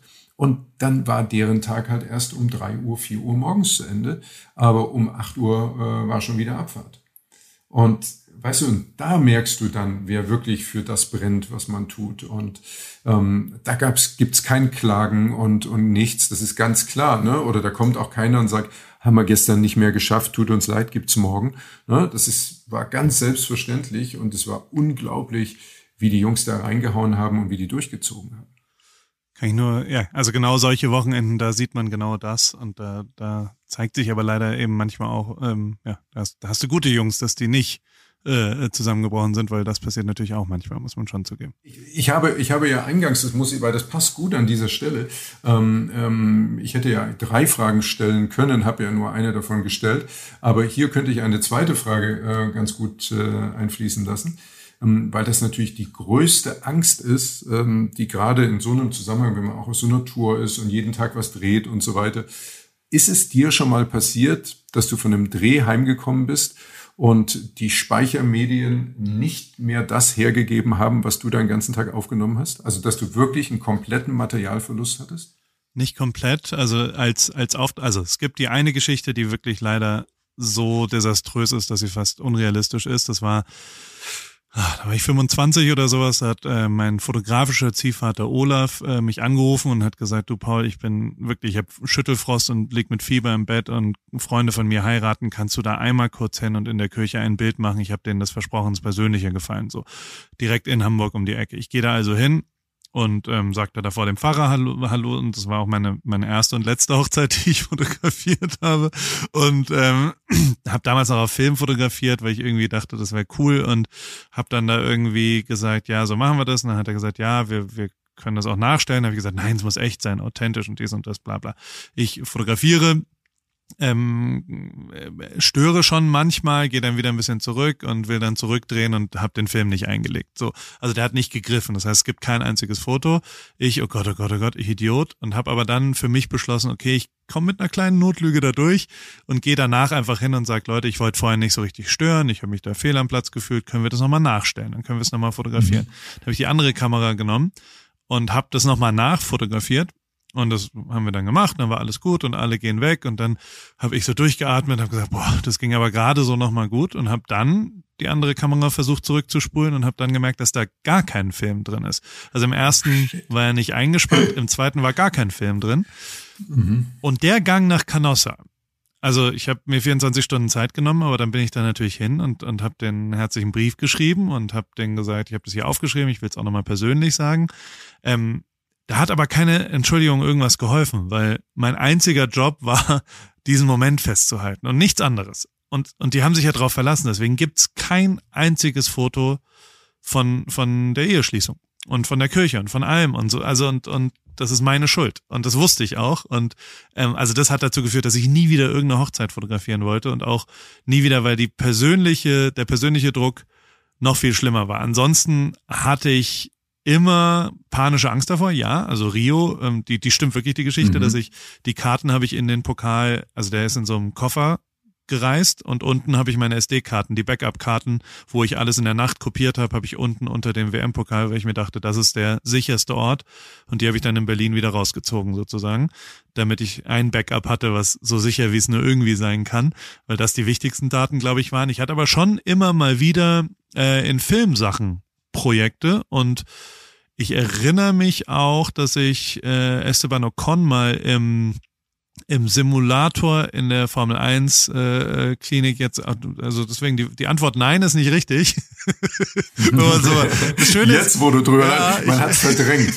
ich, ich, ich, ich vergesse das immer. Tatsächlich ist eine meiner großen Stärken, dass es fast gar keine Niederlagen gab in meinem Leben. Zumindest nehme ich das so wahr, was natürlich totaler Schwachsinn mhm. ist. Ähm, also ich bin extra nach England, nach Brixworth geflogen, um dort mit Esteban Ocon, der auch extra dort war, ein, ein Piece, ein Stück, ein Video-Piece darüber zu drehen, wie der freitags im Simulator, der hat immer, das war relativ, das war deren Superpower, die hatten halt einen, also der ist dieses Jahr nicht gefahren, ich glaube es war 2019, und der konnte, die hatten quasi einen fähigen, Formel 1 fähigen Fahrer, der freitags äh, im äh, Simulator die, die äh, Abstimmung gefahren ist sozusagen. Und das äh, sollte ich filmen. Und dann ist der immer samstags zur Strecke geflogen, da bin ich mit ihm mitgeflogen und dann liefert er persönlich, also die haben auch gesagt, das ist ganz, ganz wichtig, dass der persönlich auf Augenhöhe mit den anderen Fahrern darüber redet, über seine mhm. Simulatorerfahrung. Und das habe ich alles gefilmt und es war halt schon von 11 Uhr abends, also 23 Uhr bis 4 Uhr morgens fährt der Simulator und um 5 Uhr gehen wir dann hin. Und dann habe ich so die ersten zwei Stunden gefilmt und dann bin ich ins Bett, weil ich dachte, ja, ein bisschen schlafen kann ich ja schon. Ich habe ja auch ein Wochenende vor mir. Und ähm, als ich dann dienstags das fertig schneiden wollte, habe ich gemerkt, dass ich komplett keinen Sound drauf habe. Und das ist ein sehr soundrelevantes Thema gewesen. Und Sound war immer ein Problem von mir. Ich bin überhaupt kein Sound-Experte. Ich bin visuell ja, aber Sound habe ich ganz, ganz oft sehr schlecht gemacht. Und ähm, das Ergebnis war, dass ich tatsächlich und aber das haben ja auch Leute, also es gibt eine große Gruppe, die Mercedes-Benz Media Gruppe und da habe ich wirklich, guys, I fucked up. Und habe einfach offen und ehrlich gesagt, wie es ist. Und ich glaube, durch die Entscheidungsgeschwindigkeit dort, dass die haben das eher honoriert, weil da gehen ja auch Sachen schief, also so im Rennen, im Dings. Und, und das Umfeld hat es total möglich gemacht, dass sie gesagt haben, ja, so ist es jetzt halt, können wir nichts machen, äh, dreh es nochmal. Und dann habe ich es nochmal gedreht äh, die Woche danach und wurde natürlich die ganze Zeit von Esteban verarscht. Und zwar ein bisschen lustig und, und, und man kann ja dann manche Sachen nochmal, aber so die richtig schlimmen Sachen sind zum Glück nie schief gegangen, aber also ähm, ja, ich, also, hast du das mal? Nee, also bei, bei YouTube nicht. Wir hatten, wir hatten jetzt auf der, auf der Tour mal ähm, ein Kamerafehler auf einer Kamera. Das ähm, hatte wahrscheinlich Hitzegründe, ähm, als wir mit Pamela gedreht haben in Karlsruhe, Pamela Reif. Ähm, da, ähm, das war aber nicht während des Drehs zu sehen, aber hinterher natürlich auf dem Material dann dass da immer so Spratzer drauf waren und da waren 33 Grad an dem Tag und die Kamera hat immer mal wieder angezeigt, äh, so dass sie mm, offensichtlich sehr heiß ist, aber hat trotzdem weitergearbeitet. Also es, man konnte nicht davon ausgehen, dass das irgendwelche äh, Einfluss auf das Material hat. Ja, das war schade, aber es war noch erträglich. Ne? Also ich habe dann gesagt, was sollen wir tun? Wir können es ja nicht ändern. Ne? Das äh, ähm, sieht vielleicht hier und da dann so aus, als ob es irgendein gewollter Effekt ist, aber auch nicht wirklich. Aber sowas passiert natürlich immer. Aber ich erinnere mich aus einer, auf an eine Geschichte relativ früh in meiner Fernsehzeit. Da haben wir ja immer äh, Sendungen in, in Holland produziert fürs deutsche Fernsehen. Das war zu der Zeit äh, gerade so Ende der 90er Jahre äh, gang und gäbe, dass äh, Shows fürs deutsche Fernsehen in Holland aufgenommen wurden, weil es die äh, gleichen Shows eben in Holland auch gab. Und es war dann sehr viel einfacher, deutsche Zuschauer dahin zu bringen und einfach ein anderes Logo aufzuhängen und alles andere war ja da. Und äh, wir hatten äh, unsere deutsche ähm, Folge dann ähm, und am Tag vorher ähm, hatten die Holländer ihre Folge aufgezeichnet. Und äh, wir haben dann eben auch neben der Redaktion, die ganze Produktion und Studioteam, das waren eben alles holländische Kollegen. Und wir kamen dann ins Studio und wir merkten schon, boah, da ist irgendwie eine ganz komische Stimmung und konnten uns das am Anfang gar nicht erklären. Und dann haben wir eben gefragt, was denn los ist und so weiter. Und dann erzählte uns eben ein Kollege, also sie hatten gestern Abend die Sendung, haben die aufgenommen, dann wurden die zu der Zeit ja noch auf größeren Kassetten, also so ne, großen Kassetten gespeichert. Und äh, dann hast du am Ende so eine, wie so eine Postbox, da wurden die ganzen Kassetten dann reingesteckt, auf der äh, die Sendung war. Und ähm, die Regieassistentin hatte die also mitgenommen, um die am nächsten Tag in den Schnitt zu bringen. Jetzt ist die Regieassistentin am Vorabend aber nicht vom Studio direkt nach Hause gefahren, sondern die waren irgendwo noch was trinken und sie hatte ihr Auto geparkt. Und jetzt kannst du schon vorstellen, was passiert oh, ist. Ähm, das Auto wurde aufgebrochen und äh, die Bänder waren weg. Und damit war eine komplette Studioshow weg. Da gibt's kein Backup. Und dann habe ich nur so überlegt, oh Gott, stell dir das mal vor. Du musst jetzt, ja, du kommst zurück zu deinem Auto, siehst vielleicht schon aus einer gewissen Entfernung, die Scheibe oder die Scheiben sind kaputt. Also dir schwant quasi schon, was da jetzt passiert sein könnte. Und du machst das Auto auf und siehst, die Bänder sind weg. Ja, und dann musst du, egal ob es, weiß gar nicht, ob sie dann John de Mol oder Job van der Ende, äh, wen sie von beiden anrufen musste, und muss dann sagen, es tut mir total leid, aber die Show von gestern Abend ist weg. Die gibt's nicht mehr. Stell dir das mal vor. Ja, das ist wirklich, also das ist so, da, da war kein Ton drauf, ist da wirklich noch, das ist dein Kindergeburtstag. Also da habe ich sie nicht beneidet. Aber ansonsten, nee, so richtig, also zum Glück selber am eigenen Leib erfahren, ähm, nicht. Und äh, ich hoffe, das bleibt auch so. Wie, also Worst-Case-Szenario. Wie war denn der ähm, Halbmarathon mit Jakob? Ich habe ja nur audiovisuelle äh, Sachen gesehen. Das, das, war schon auch nah am Gehen, ne? Am, am Olympischen Gehen. Nein, nein, nein, nein, nein, nein, nein, nein, nein. Also du kannst dir das ja, du kannst gerne nochmal äh, meinem Instagram in die Story-Highlights gucken. Hab da gibt's ja ein, äh, ein Highlight. Ja. Und das hast du gesehen? Ja. Aber da gibt's ja auch Bild dazu. Also du, ähm, wir haben ja im, in der in der Baywatch Berlin Folge dann im Anschluss davon berichtet, aber es gibt ja durchaus auch Bildmaterial. Ich habe die Bildmaterialien gesehen und und war, okay, war dann okay, ab, okay. ab Kilometer 15 ist es jetzt schon nicht mehr joggen. Nein, nein. Es ist aber es ist aber also das muss ich wirklich sagen. Also erstmal Wahnsinnsrespekt äh, vor dieser Leistung, denn man muss ja muss ja erstmal sehen, wo Jakob äh, überhaupt herkommt. Jakob Lund, ne, Teil von Late Night Berlin und Großer Fan. Berlin und beste Grüße. Ja, und war ja auch schon äh, mit dir im Podcast und ja. äh, auch eine wunderbare Folge hier gewesen. Ähm, nee, wirklich, also ein, wenn alle Menschen so wären wie Jakob Lund, wäre die Welt ein Stück besser. Absolut, ja. kann ich genauso mhm. unterschreiben. Ja.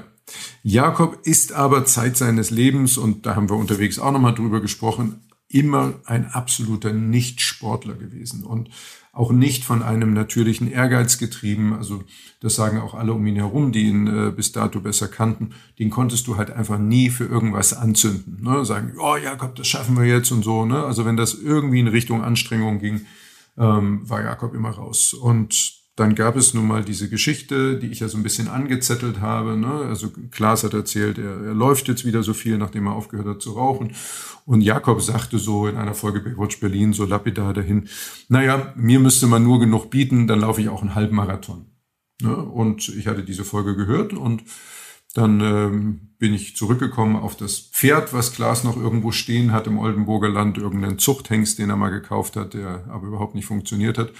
Und dann habe ich gesagt, Mensch, Jakob, das wäre eine Geschichte. Du läufst den Halbmarathon, kriegst dann von Klaas das Pferd. Ich unterstütze dich in der Vorbereitung und ich laufe das Ding dann auch mit dir. Und das alles war vor über einem Jahr. Und dann hat Jakob tatsächlich angefangen zu trainieren, hat dann in der Zeit jetzt ähm, gut 20 Kilo abgenommen, glaube ich, sein komplettes Leben äh, auf den Kopf gestellt. Ähm, und ja, und dann äh, war an diesem Sonntag dann äh, die Day, dann ging es halt darum, Heute gilt es, die 21 Kilometer zu schaffen. Und er war auch hoch motiviert. Und ich muss sagen, deswegen bin ich da am Anfang so ein bisschen reingegangen, Jakob ist nie auch nur ein Stück gegangen unterwegs. Er ist okay. immer langsam gelaufen, aber er ist nie gegangen ne? und hat auch nie gestoppt oder so. Wir haben ja andere zwischendurch auch mal gesehen, die sind dann Stücke normal gegangen und dann sind sie wieder gelaufen und dann wieder gegangen. Also der ist die ganze Zeit, äh, auch wenn langsam am Ende, aber er ist immer gelaufen.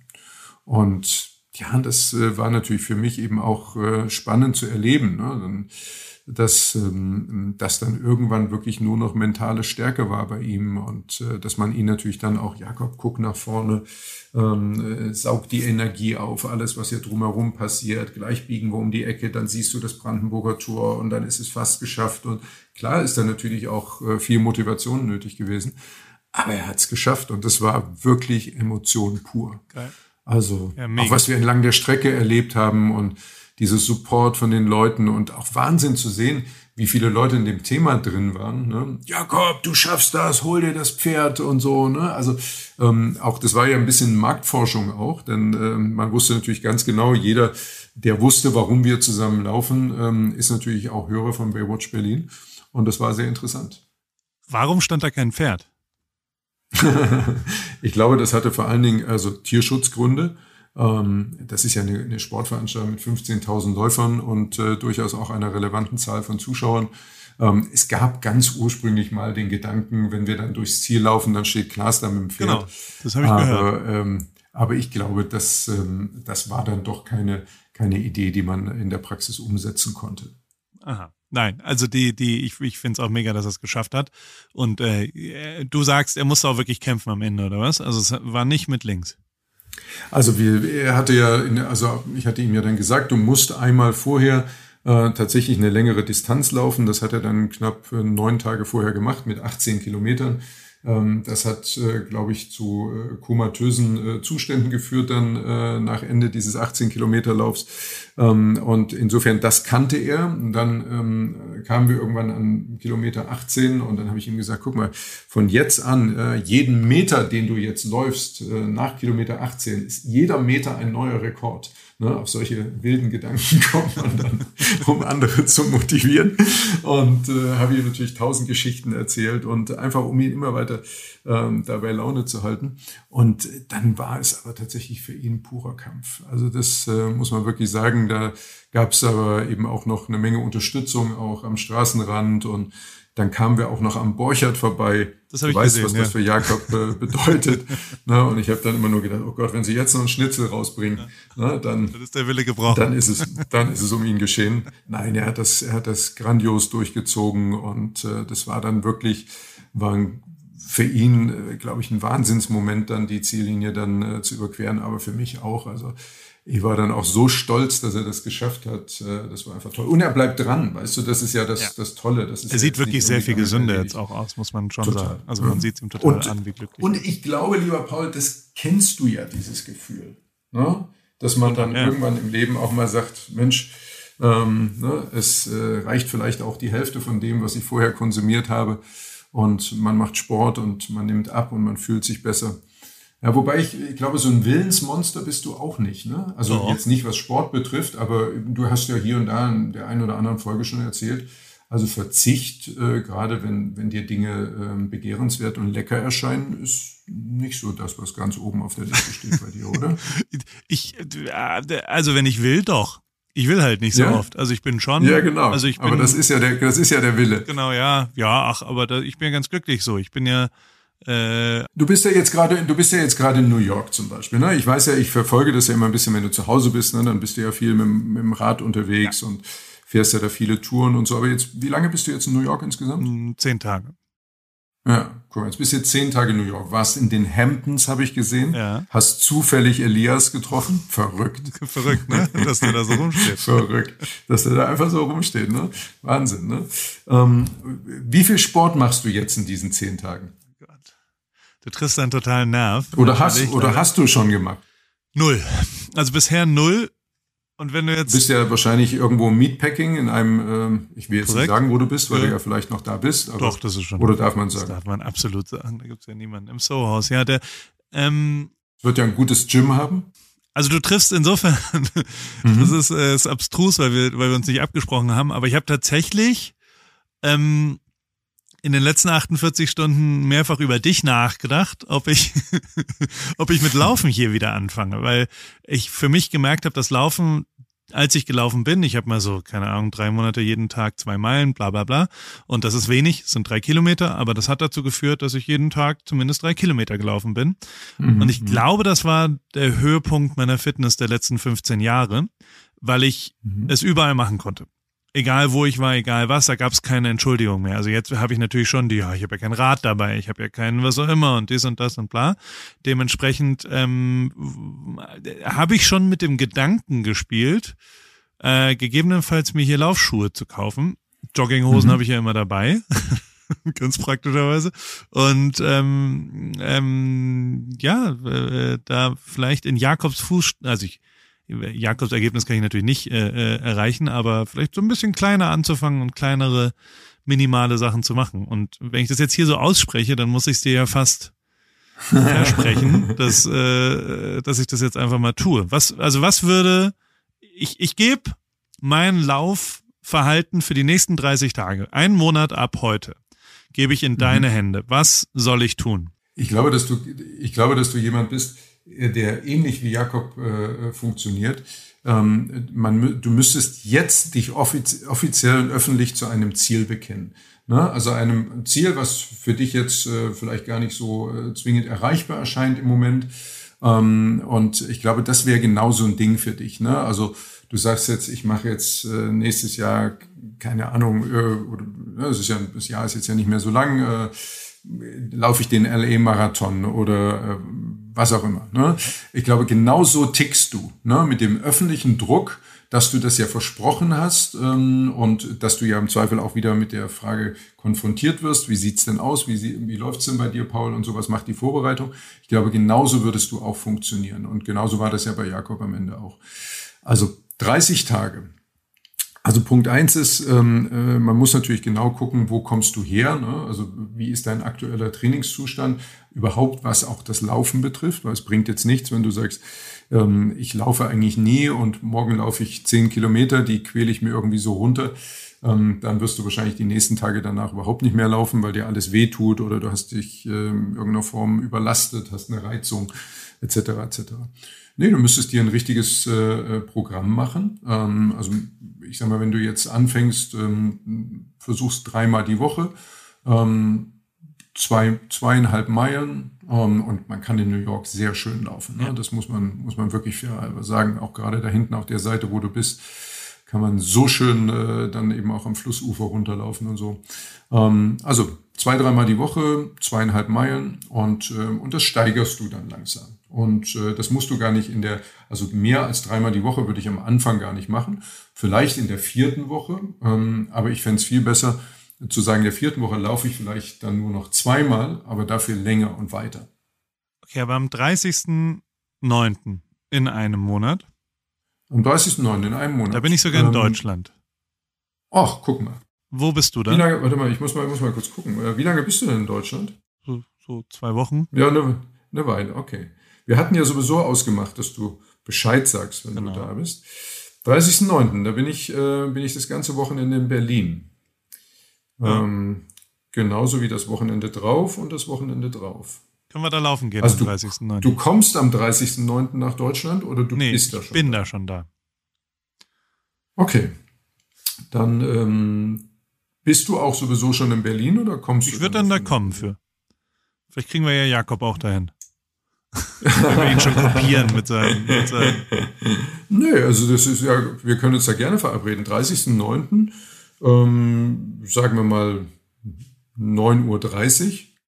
ja, das ist so geil. Ja, ja, ja. Oder am Abend, dass wir, nee, oder am Abend, also du hast ja noch, du hast ja Jetlag, ne? Also wir können auch gerne Nee, ich bin abends schon da laufen, eine das Woche ist da. Also Jetlag ist ja okay, dann passt das. Okay, wir können auch 10 machen, ist mir wurscht. Nee, 9.30 Uhr ist Also super. 9, okay, 9.30 Uhr ähm, schreibe ich mir jetzt auf, 30.09. Lauf mit Paul. So, pass auf, Paul. Und da, das, das muss das Ziel sein, um dir jetzt so ein kleines Ziel natürlich dann auch zu setzen.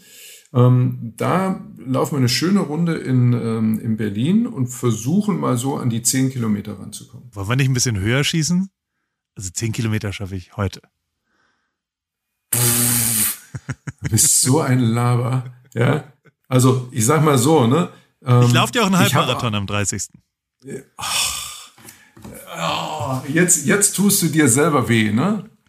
Ist das dein Ernst? Also ich laufe den mit dir, ne? Also ich habe die drei Stunden Zeit. Drei Stunden dauert es. Das dauert drei Stunden. Ja. Also da ich ja, also, also ich bin mit Jakob 2,56 gelaufen. Ähm, ich glaube, viel schneller schaffst du es auch nicht. Ja. Wenn du es überhaupt schaffst.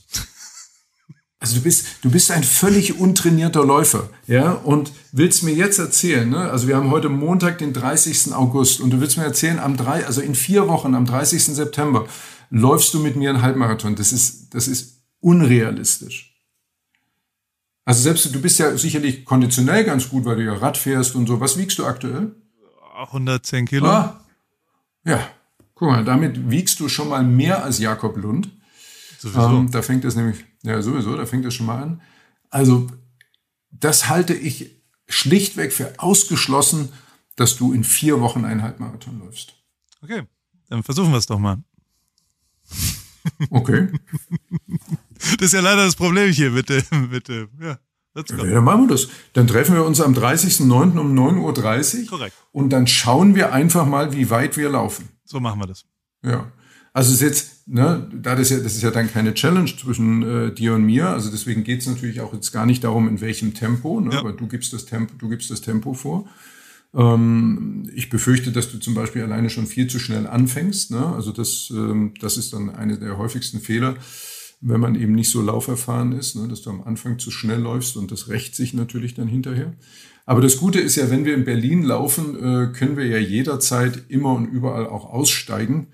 Ähm, weil dann äh, finden wir immer irgendwo in der Nähe eine, eine S-Bahn, eine U-Bahn-Station, die uns wieder zurückbringt zum Startpunkt. Guck mal, dann haben wir doch jetzt schon mal, schon mal ein Ziel äh, ausgemacht. Das finde ich gut. Ja. Dann gehe ich jetzt äh, mir Laufschuhe kaufen und äh, Ja. fange an heute mit Laufen.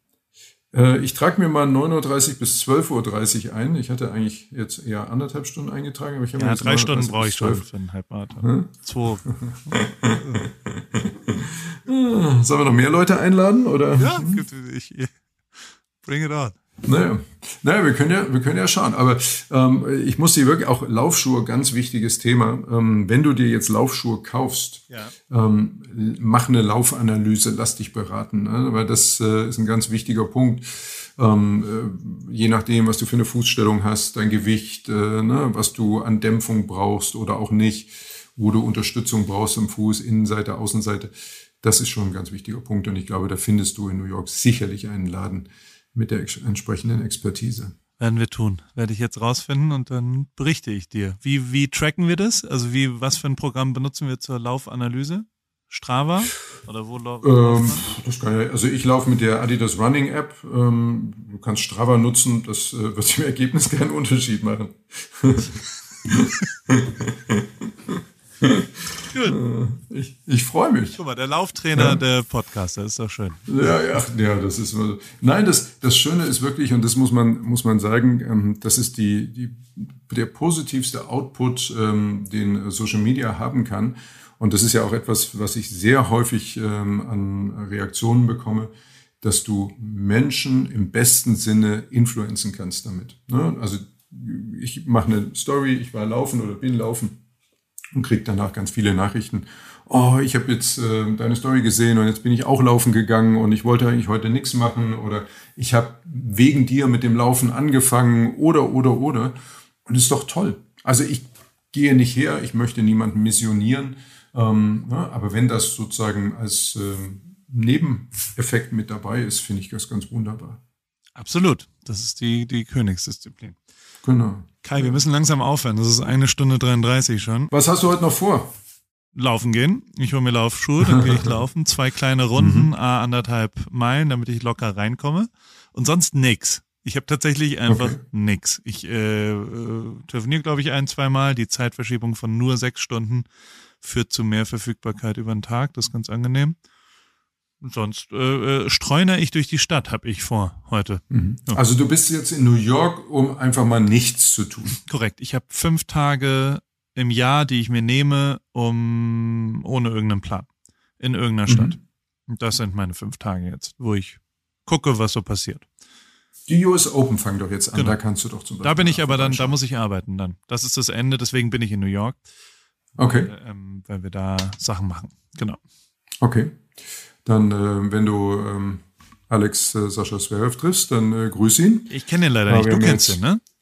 Ja, wir haben äh, vor kurzem ja zusammen Fußball gespielt, in der Tat, in der Jans Arena bei der äh, Teampräsentation des FC Bayern. Wie ich gesehen. Starkes ähm, Tor von dir. Ja. Wirklich starkes Tor, muss man sagen. ja, auf Zuspiel von Frank Ribéry. Das können auch nicht viele sagen. Das ist auch ein Satz, denn ja, das ist geil. es ist von Frank Ribéry und dann reingemacht, das Ding. ja, genau. Nein, also äh, Alex wäre wirklich äh, super netter, super netter Typ, muss, äh, muss man wirklich sagen, ganz entspannt ähm, ne? und ähm, ja, auch so jemand, sehr auch interessant, ne? der jetzt so in der Wahrnehmung der Menschen äh, ganz anders stattfindet äh, mit dem äh, Sieg in, bei Olympia in Tokio und ähm, dadurch, dass er jetzt auch präsenter ist in Deutschland, ähm, Menschen natürlich auch ein bisschen mehr von ihm mitbekommen. Ne? Weil sonst, äh, ähnlich wie der Formel 1, ist ja der Tenniszirkus äh, häufig auch sehr weit weg. Ähm, und ähm, dann kriegt man immer nur so ein sehr äh, einseitiges Bild dann der Leute, die da agieren. Total. Und erst recht. Also mein Tipp, mein absoluter hundertprozentiger Tipp für US Open Sieger 2021 ist genau Zverev. Der wird es gewinnen. Ja, und aus einem, für mich aus einem ganz einfachen Grunde, weil der jetzt mit diesem Olympiasieg in diesem Jahr, was soll jetzt noch passieren? Also der ist so locker, ja. ne, der hat überhaupt keinen Druck mehr. Ähm, wenn er die US Open gewinnt, ist fein. Wenn nicht, ist auch wurscht. Ja, aber genau diese Lockerheit, die führt ja dann am Ende oft dazu, dass man eben genau dann äh, die entscheidenden äh, Punkte dann macht. Und ähm, ja, wäre für mich auch ganz, ganz vorne dabei. Und ich wäre enttäuscht, lieber Paul, wenn ich dich bei den US Open nicht irgendwann irgendwo auf dem Platz sehen würde, um ein tolles Bild zu machen. ne? Also eigentlich noch so im finalen Ballwechsel sehe ich dich schon am Netz stehen. Ja, ähm, ne? noch bevor der Matchball dann auch wirklich äh, gespielt wurde. Schauen wir mal. Ich äh, schau mal, wie weit ich komme. Kai, vielen, vielen Dank. Ich habe äh, viel gelernt. Ich habe äh, jetzt vor allem was zu tun. Ich habe keine Zeit. Ich muss jetzt laufen gehen. Ich muss trainieren. Das ist das eine Ding. Ich habe bisschen Angst, dass ich den Mund zu voll genommen habe, aber äh, das abgerechnet wird am 30. Und dann schauen wir mal und, ähm, und äh, unterschätzt nicht meine Wettkampfmentalität.